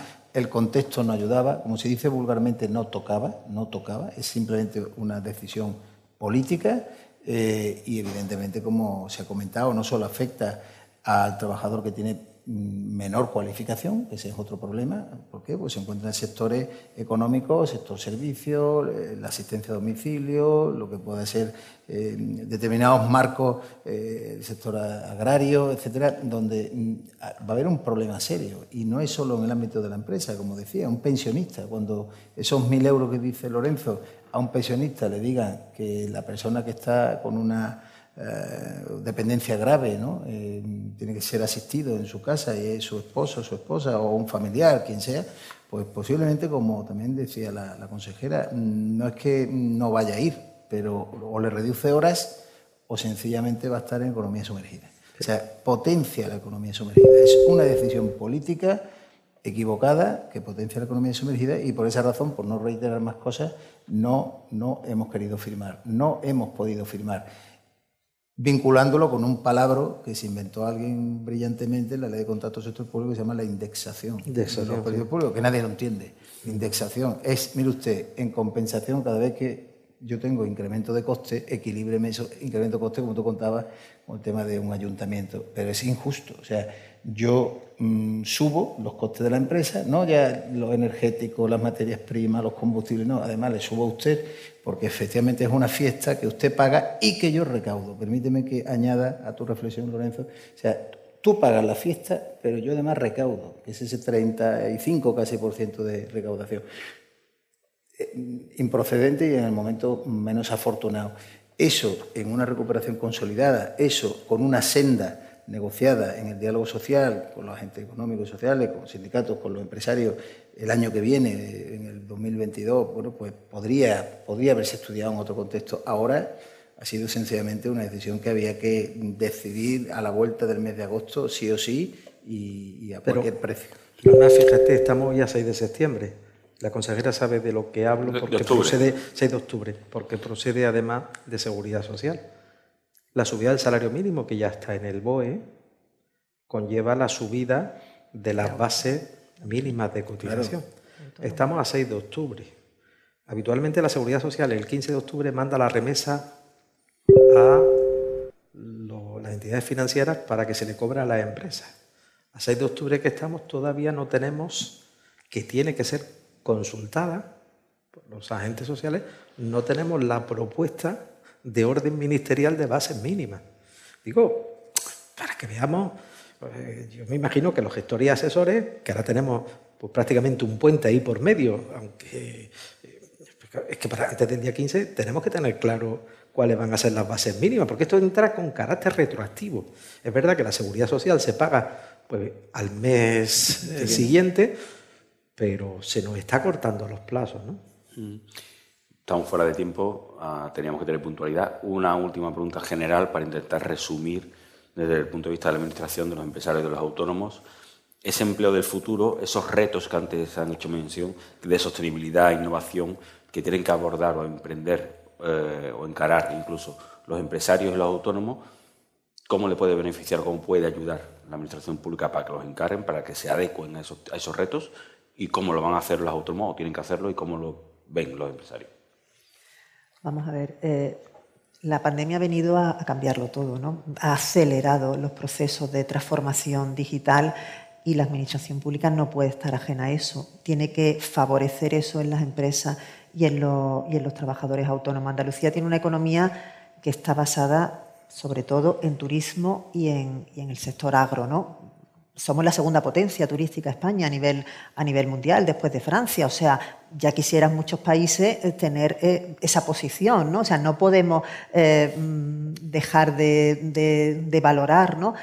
lo que es el sector turístico, lo que supone el sector turístico de Andalucía y lo que supone el sector agroindustrial en Andalucía. Pero muy poca gente sabe, por ejemplo, que se exporta ya más desde el sector eh, aeroespacial que desde el sector eh, industrial, por ejemplo. O sea, somos la segunda comunidad autónoma en exportaciones después de, después de Cataluña. Eh, tenemos un crecimiento de empresas en el último, en el, de más de 7.715 empresas en el último trimestre. Hemos subido el índice de confianza empresarial en un 13,3%, un punto más que en el resto de España. El PIB en Andalucía pues, eh, también está teniendo un comportamiento mejor. Mejor puede ser cualquier cosa, porque después del que, del que está teniendo a nivel nacional, eh, que, bueno, que, el que se esperaba. ¿no? Eh, los analistas económicos, a pesar de la caída del PIB, de la corrección que ha hecho el, el INE, pues siguen dándole a Andalucía un, en torno al 6% para este año, el 5,5% para el que viene. La Administración tiene que estar aquí para ayudar a transformar el tejido productivo. Como dice Javier, que le voy a, como dice él, parafrasear, pues no es cambiar el modelo productivo, sino hacer más productivo el modelo. O sea, tenemos que aprovechar nuestras fortalezas, pero también apostar por la industria, por una industria 4.0. Mm, Andalucía tendrá que tener un, crecimiento sostenido si realmente eh, apuesta por una, por una industrialización, porque además cuando se quite la red de los fondos europeos, que todavía no han llegado, pero, pero bueno, esperemos que, lleguen, porque además hay una opacidad tremenda por parte del Gobierno de España con, con respecto a ellos, cuando los tipos de interés, el, one-off de la Comisión Europea, del Banco Central Europeo, perdón, eh, lo quite y, los tipos de interés a lo mejor empiecen a, subir, o la regla de gasto mm, se, efectivamente se, se desestabilice, ahí vamos a ver realmente si hemos hecho los deberes. O sea, estamos viendo, no ha caído un tsunami, pero estamos viendo que viene una segunda ola y la tenemos que hacer mm, ya sin protección. Entonces, si hemos hecho los deberes, si hemos aprovechado para mejorar nuestro tejido productivo, pues podremos crecer a partir del 2023 en, por encima del 2%. Si no, difícilmente lo, lo vamos a hacer pero creo que somos conscientes de lo que hay. Mm, hay un plan en Andalucía que se ha presentado del plan Crece Industria eh, con una aportación de 5.000 millones de, euros que se va a apostar por sectores eh, pues emergentes como las renovables o energía eólica, o sea, sectores en los que Andalucía tiene gran potencial. Pero yo creo que en definitiva el mensaje es que Andalucía no es peor que nadie, que tiene potencial para crear empleo que nos lo tenemos que, creer y a, esa fama que tenemos de, simpáticos, de que hay sol, de que no sé qué, tenemos que añadir también que no somos unos indolentes, que somos muy trabajadores y que podemos estar y vamos a estar a la altura de las mejores comunidades autónomas de, España. Los momentos de crisis son momentos de oportunidades, pero también las salidas de las situaciones de crisis como la que hemos vivido esta, que ha sido bastante larga, son también momentos de oportunidades. Y creo que, antes lo he dicho, yo tengo confianza en el futuro porque se abren bastantes oportunidades. Y esta tierra está muy bien situada y con un entorno que facilita que esas oportunidades la puedan aprovechar muchas personas, en este caso, caso muchas empresas, muchos empresarios y muchos autónomos. Ahora bien, también tenemos que ser conscientes que eh, los autónomos tenemos que cambiar un poco el chip. Y digo cambiar el chip porque tenemos que ser competitivos. Y ser competitivo significa aprovechar el tirón de la digitalización. significa formarnos más que nuestros propios trabajadores. Y tenemos que trabajar por unos negocios, unas actividades y unas empresas donde la sostenibilidad, la digitalización, la formación y la excelencia, porque a mí lo que más me gusta cuando hay algunos informes que salen de consumidores, cómo valoran nuestro turismo excelente en Andalucía, cómo valoran nuestro taxi en comparación con otras comunidades y cómo valoran esa excelencia que tiene nuestra empresa. Y creo que eso también es el futuro. Y el futuro viene porque nuestras empresas, nuestros negocios, nuestras actividades sean cada día más excelentes. A mí no me preocupa tanto la temporalidad en el empleo. Y esto, cuidado, que da para un titular, pero lo voy a explicar. ¿Mm? No me preocupa tanto la temporalidad por el empleo porque la temporalidad va a seguir existiendo en el empleo. Siempre que haya Feria de Sevilla, siempre que haya tres meses en el ámbito de Sierra Nevada, siempre que tengamos unos meses donde nuestro chiringuito esté abierto o las, eh, grandes cadenas tengan que contratar para las campañas de Navidad, de rebaja, etcétera, va a haber empleo temporal. En Andalucía, siete de cada diez empleos son indefinidos. Siete de cada diez empleos son indefinidos. Tenemos un 30% de, de personas que tienen un contrato temporal. Tenemos que trabajar porque ese contrato temporal sea un contrato temporal digno. Estamos de acuerdo. Pero lo que no podemos pretender es que el que es temporal pase a ser un contrato indefinido, porque podemos encontrarnos en tener el país con más contratos indefinidos del mundo, pero que el que tenga la duración más corta del mundo. ¿Eh? Podemos tener contratos indefinidos de fin de semana, un millón cada fin de semana, pero duran dos días. ¿Eh? Pues claro, vamos a seguir teniendo bodas, bautizos, comuniones, vamos a seguir teniendo puntas de alza en las zonas de turismo rural, etcétera, etcétera. Por tanto, digo, que no nos preocupe tanto ese ámbito, trabajemos por lo que se llama trabajo digno, que ahí es donde tenemos que trabajar todos y por empresas excelentes. Muy rápido. es difícil no, no repetirse, ¿no? Cuando pensamos con argumentos razonablemente comunes. A ver, mm, hay que ser positivistas ¿no? de cara al futuro, pero siempre con prudencia. ¿Prudencia por qué? Porque hay muchos retos que asumir. Insisto, mm, con mi idea inicial, alfa y omega de mi reflexión, eh, aquí hay quien ha amortizado políticamente la pandemia. Esto ha concluido, os apañáis y el que resista, que resista, que por cierto los fondos europeos ya llegarán con cierta ironía lo digo, mm, los fondos europeos nos van a salvar para la siguiente ola, porque van a venir tan tarde que vamos a estar en el momento de mayor necesidad, porque llevamos 18 meses de larga y desesperante espera. Larga y desesperante. No hay nada en marcha, solo un PERTE, que era del sector de la automoción, para tema de vehículo eléctrico, y poco más. 18 meses desde que el presidente del gobierno regresó de Bruselas y fue aplaudido en Moncloa y lo digo con el máximo respeto, hizo seguro una magnífica negociación, 140.000 millones. Hasta hoy solo un anticipo de un 13% del primer pago, 70.000 millones, solo 9.000. Bien, ¿qué quiero decir con ello? Que hay que ponerse las pilas, que esto no es una cuestión de decir mm, vamos a salir solos, mm, la administración nos tiene que acompañar, el gobierno central nos tiene que acompañar, la comunidad autónoma, los ayuntamientos, hay que contar con los ayuntamientos. ¿Cuál es la gobernanza de esos fondos europeos? ¿Qué va a ocurrir con las comunidades autónomas? ¿Lo sabe la consejera cómo se va a gestionar esos fondos europeos de recuperación y resiliencia, ese, caudal económico? No se conocen los ayuntamientos, las diputaciones, etcétera, etcétera. Con eso, vinculando con una idea de la consejera fundamental, políticas activas de empleo. Este país ha abandonado la formación. Hay unas necesidades brutales de formación en todos los sectores económicos. En el industrial, mejor no hablar. En la construcción, ¿para qué decir? La misma hostelería. Falta cualificación. Lo ha dicho ella, muchos años sin dar formación. Eso sí, los empresarios pagando Martín, Martín, todos los meses su cero, del 0,7 de la formación, contingencias comunes, FOGASA, formación profesional y desempleo, el 0,7, 0,6 lo pagamos y los trabajadores del 01, pero ese dinero no, no hemos sabido en una década dónde ha ido. Dinero finalista reconocido por el Tribunal Constitucional. Yo no lo sé. Algún día alguien, haciendo periodismo de investigación, se interesará para saber dónde están esos fondos, dónde están, simplemente. Bueno, pues esa formación al final lo pagas. Si tú no cualificas, si tú no activas una FP dual en condiciones, yo hablo con el presidente del Consejo de Cámara, Javier Sánchez, que me une gran amistad, cariño y complicidad como vicepresidente también de CEA, y hablamos mucho de este tema cómo activamos iniciativas, programas, proyectos en materia de FP dual en Andalucía para hacer mejor los deberes los empresarios.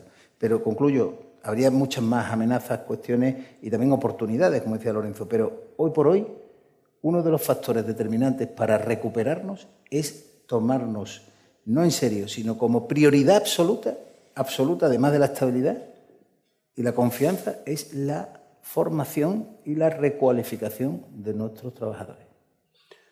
Muchísimas gracias, consejera. Muchísimas gracias, señor Amor. Muchísimas gracias, señor González de Lara. Bueno, esperemos que nos veamos la próxima vez para decir que, hemos encontrado esa senda y que se está, se está creciendo. Muchas gracias. Muchas gracias.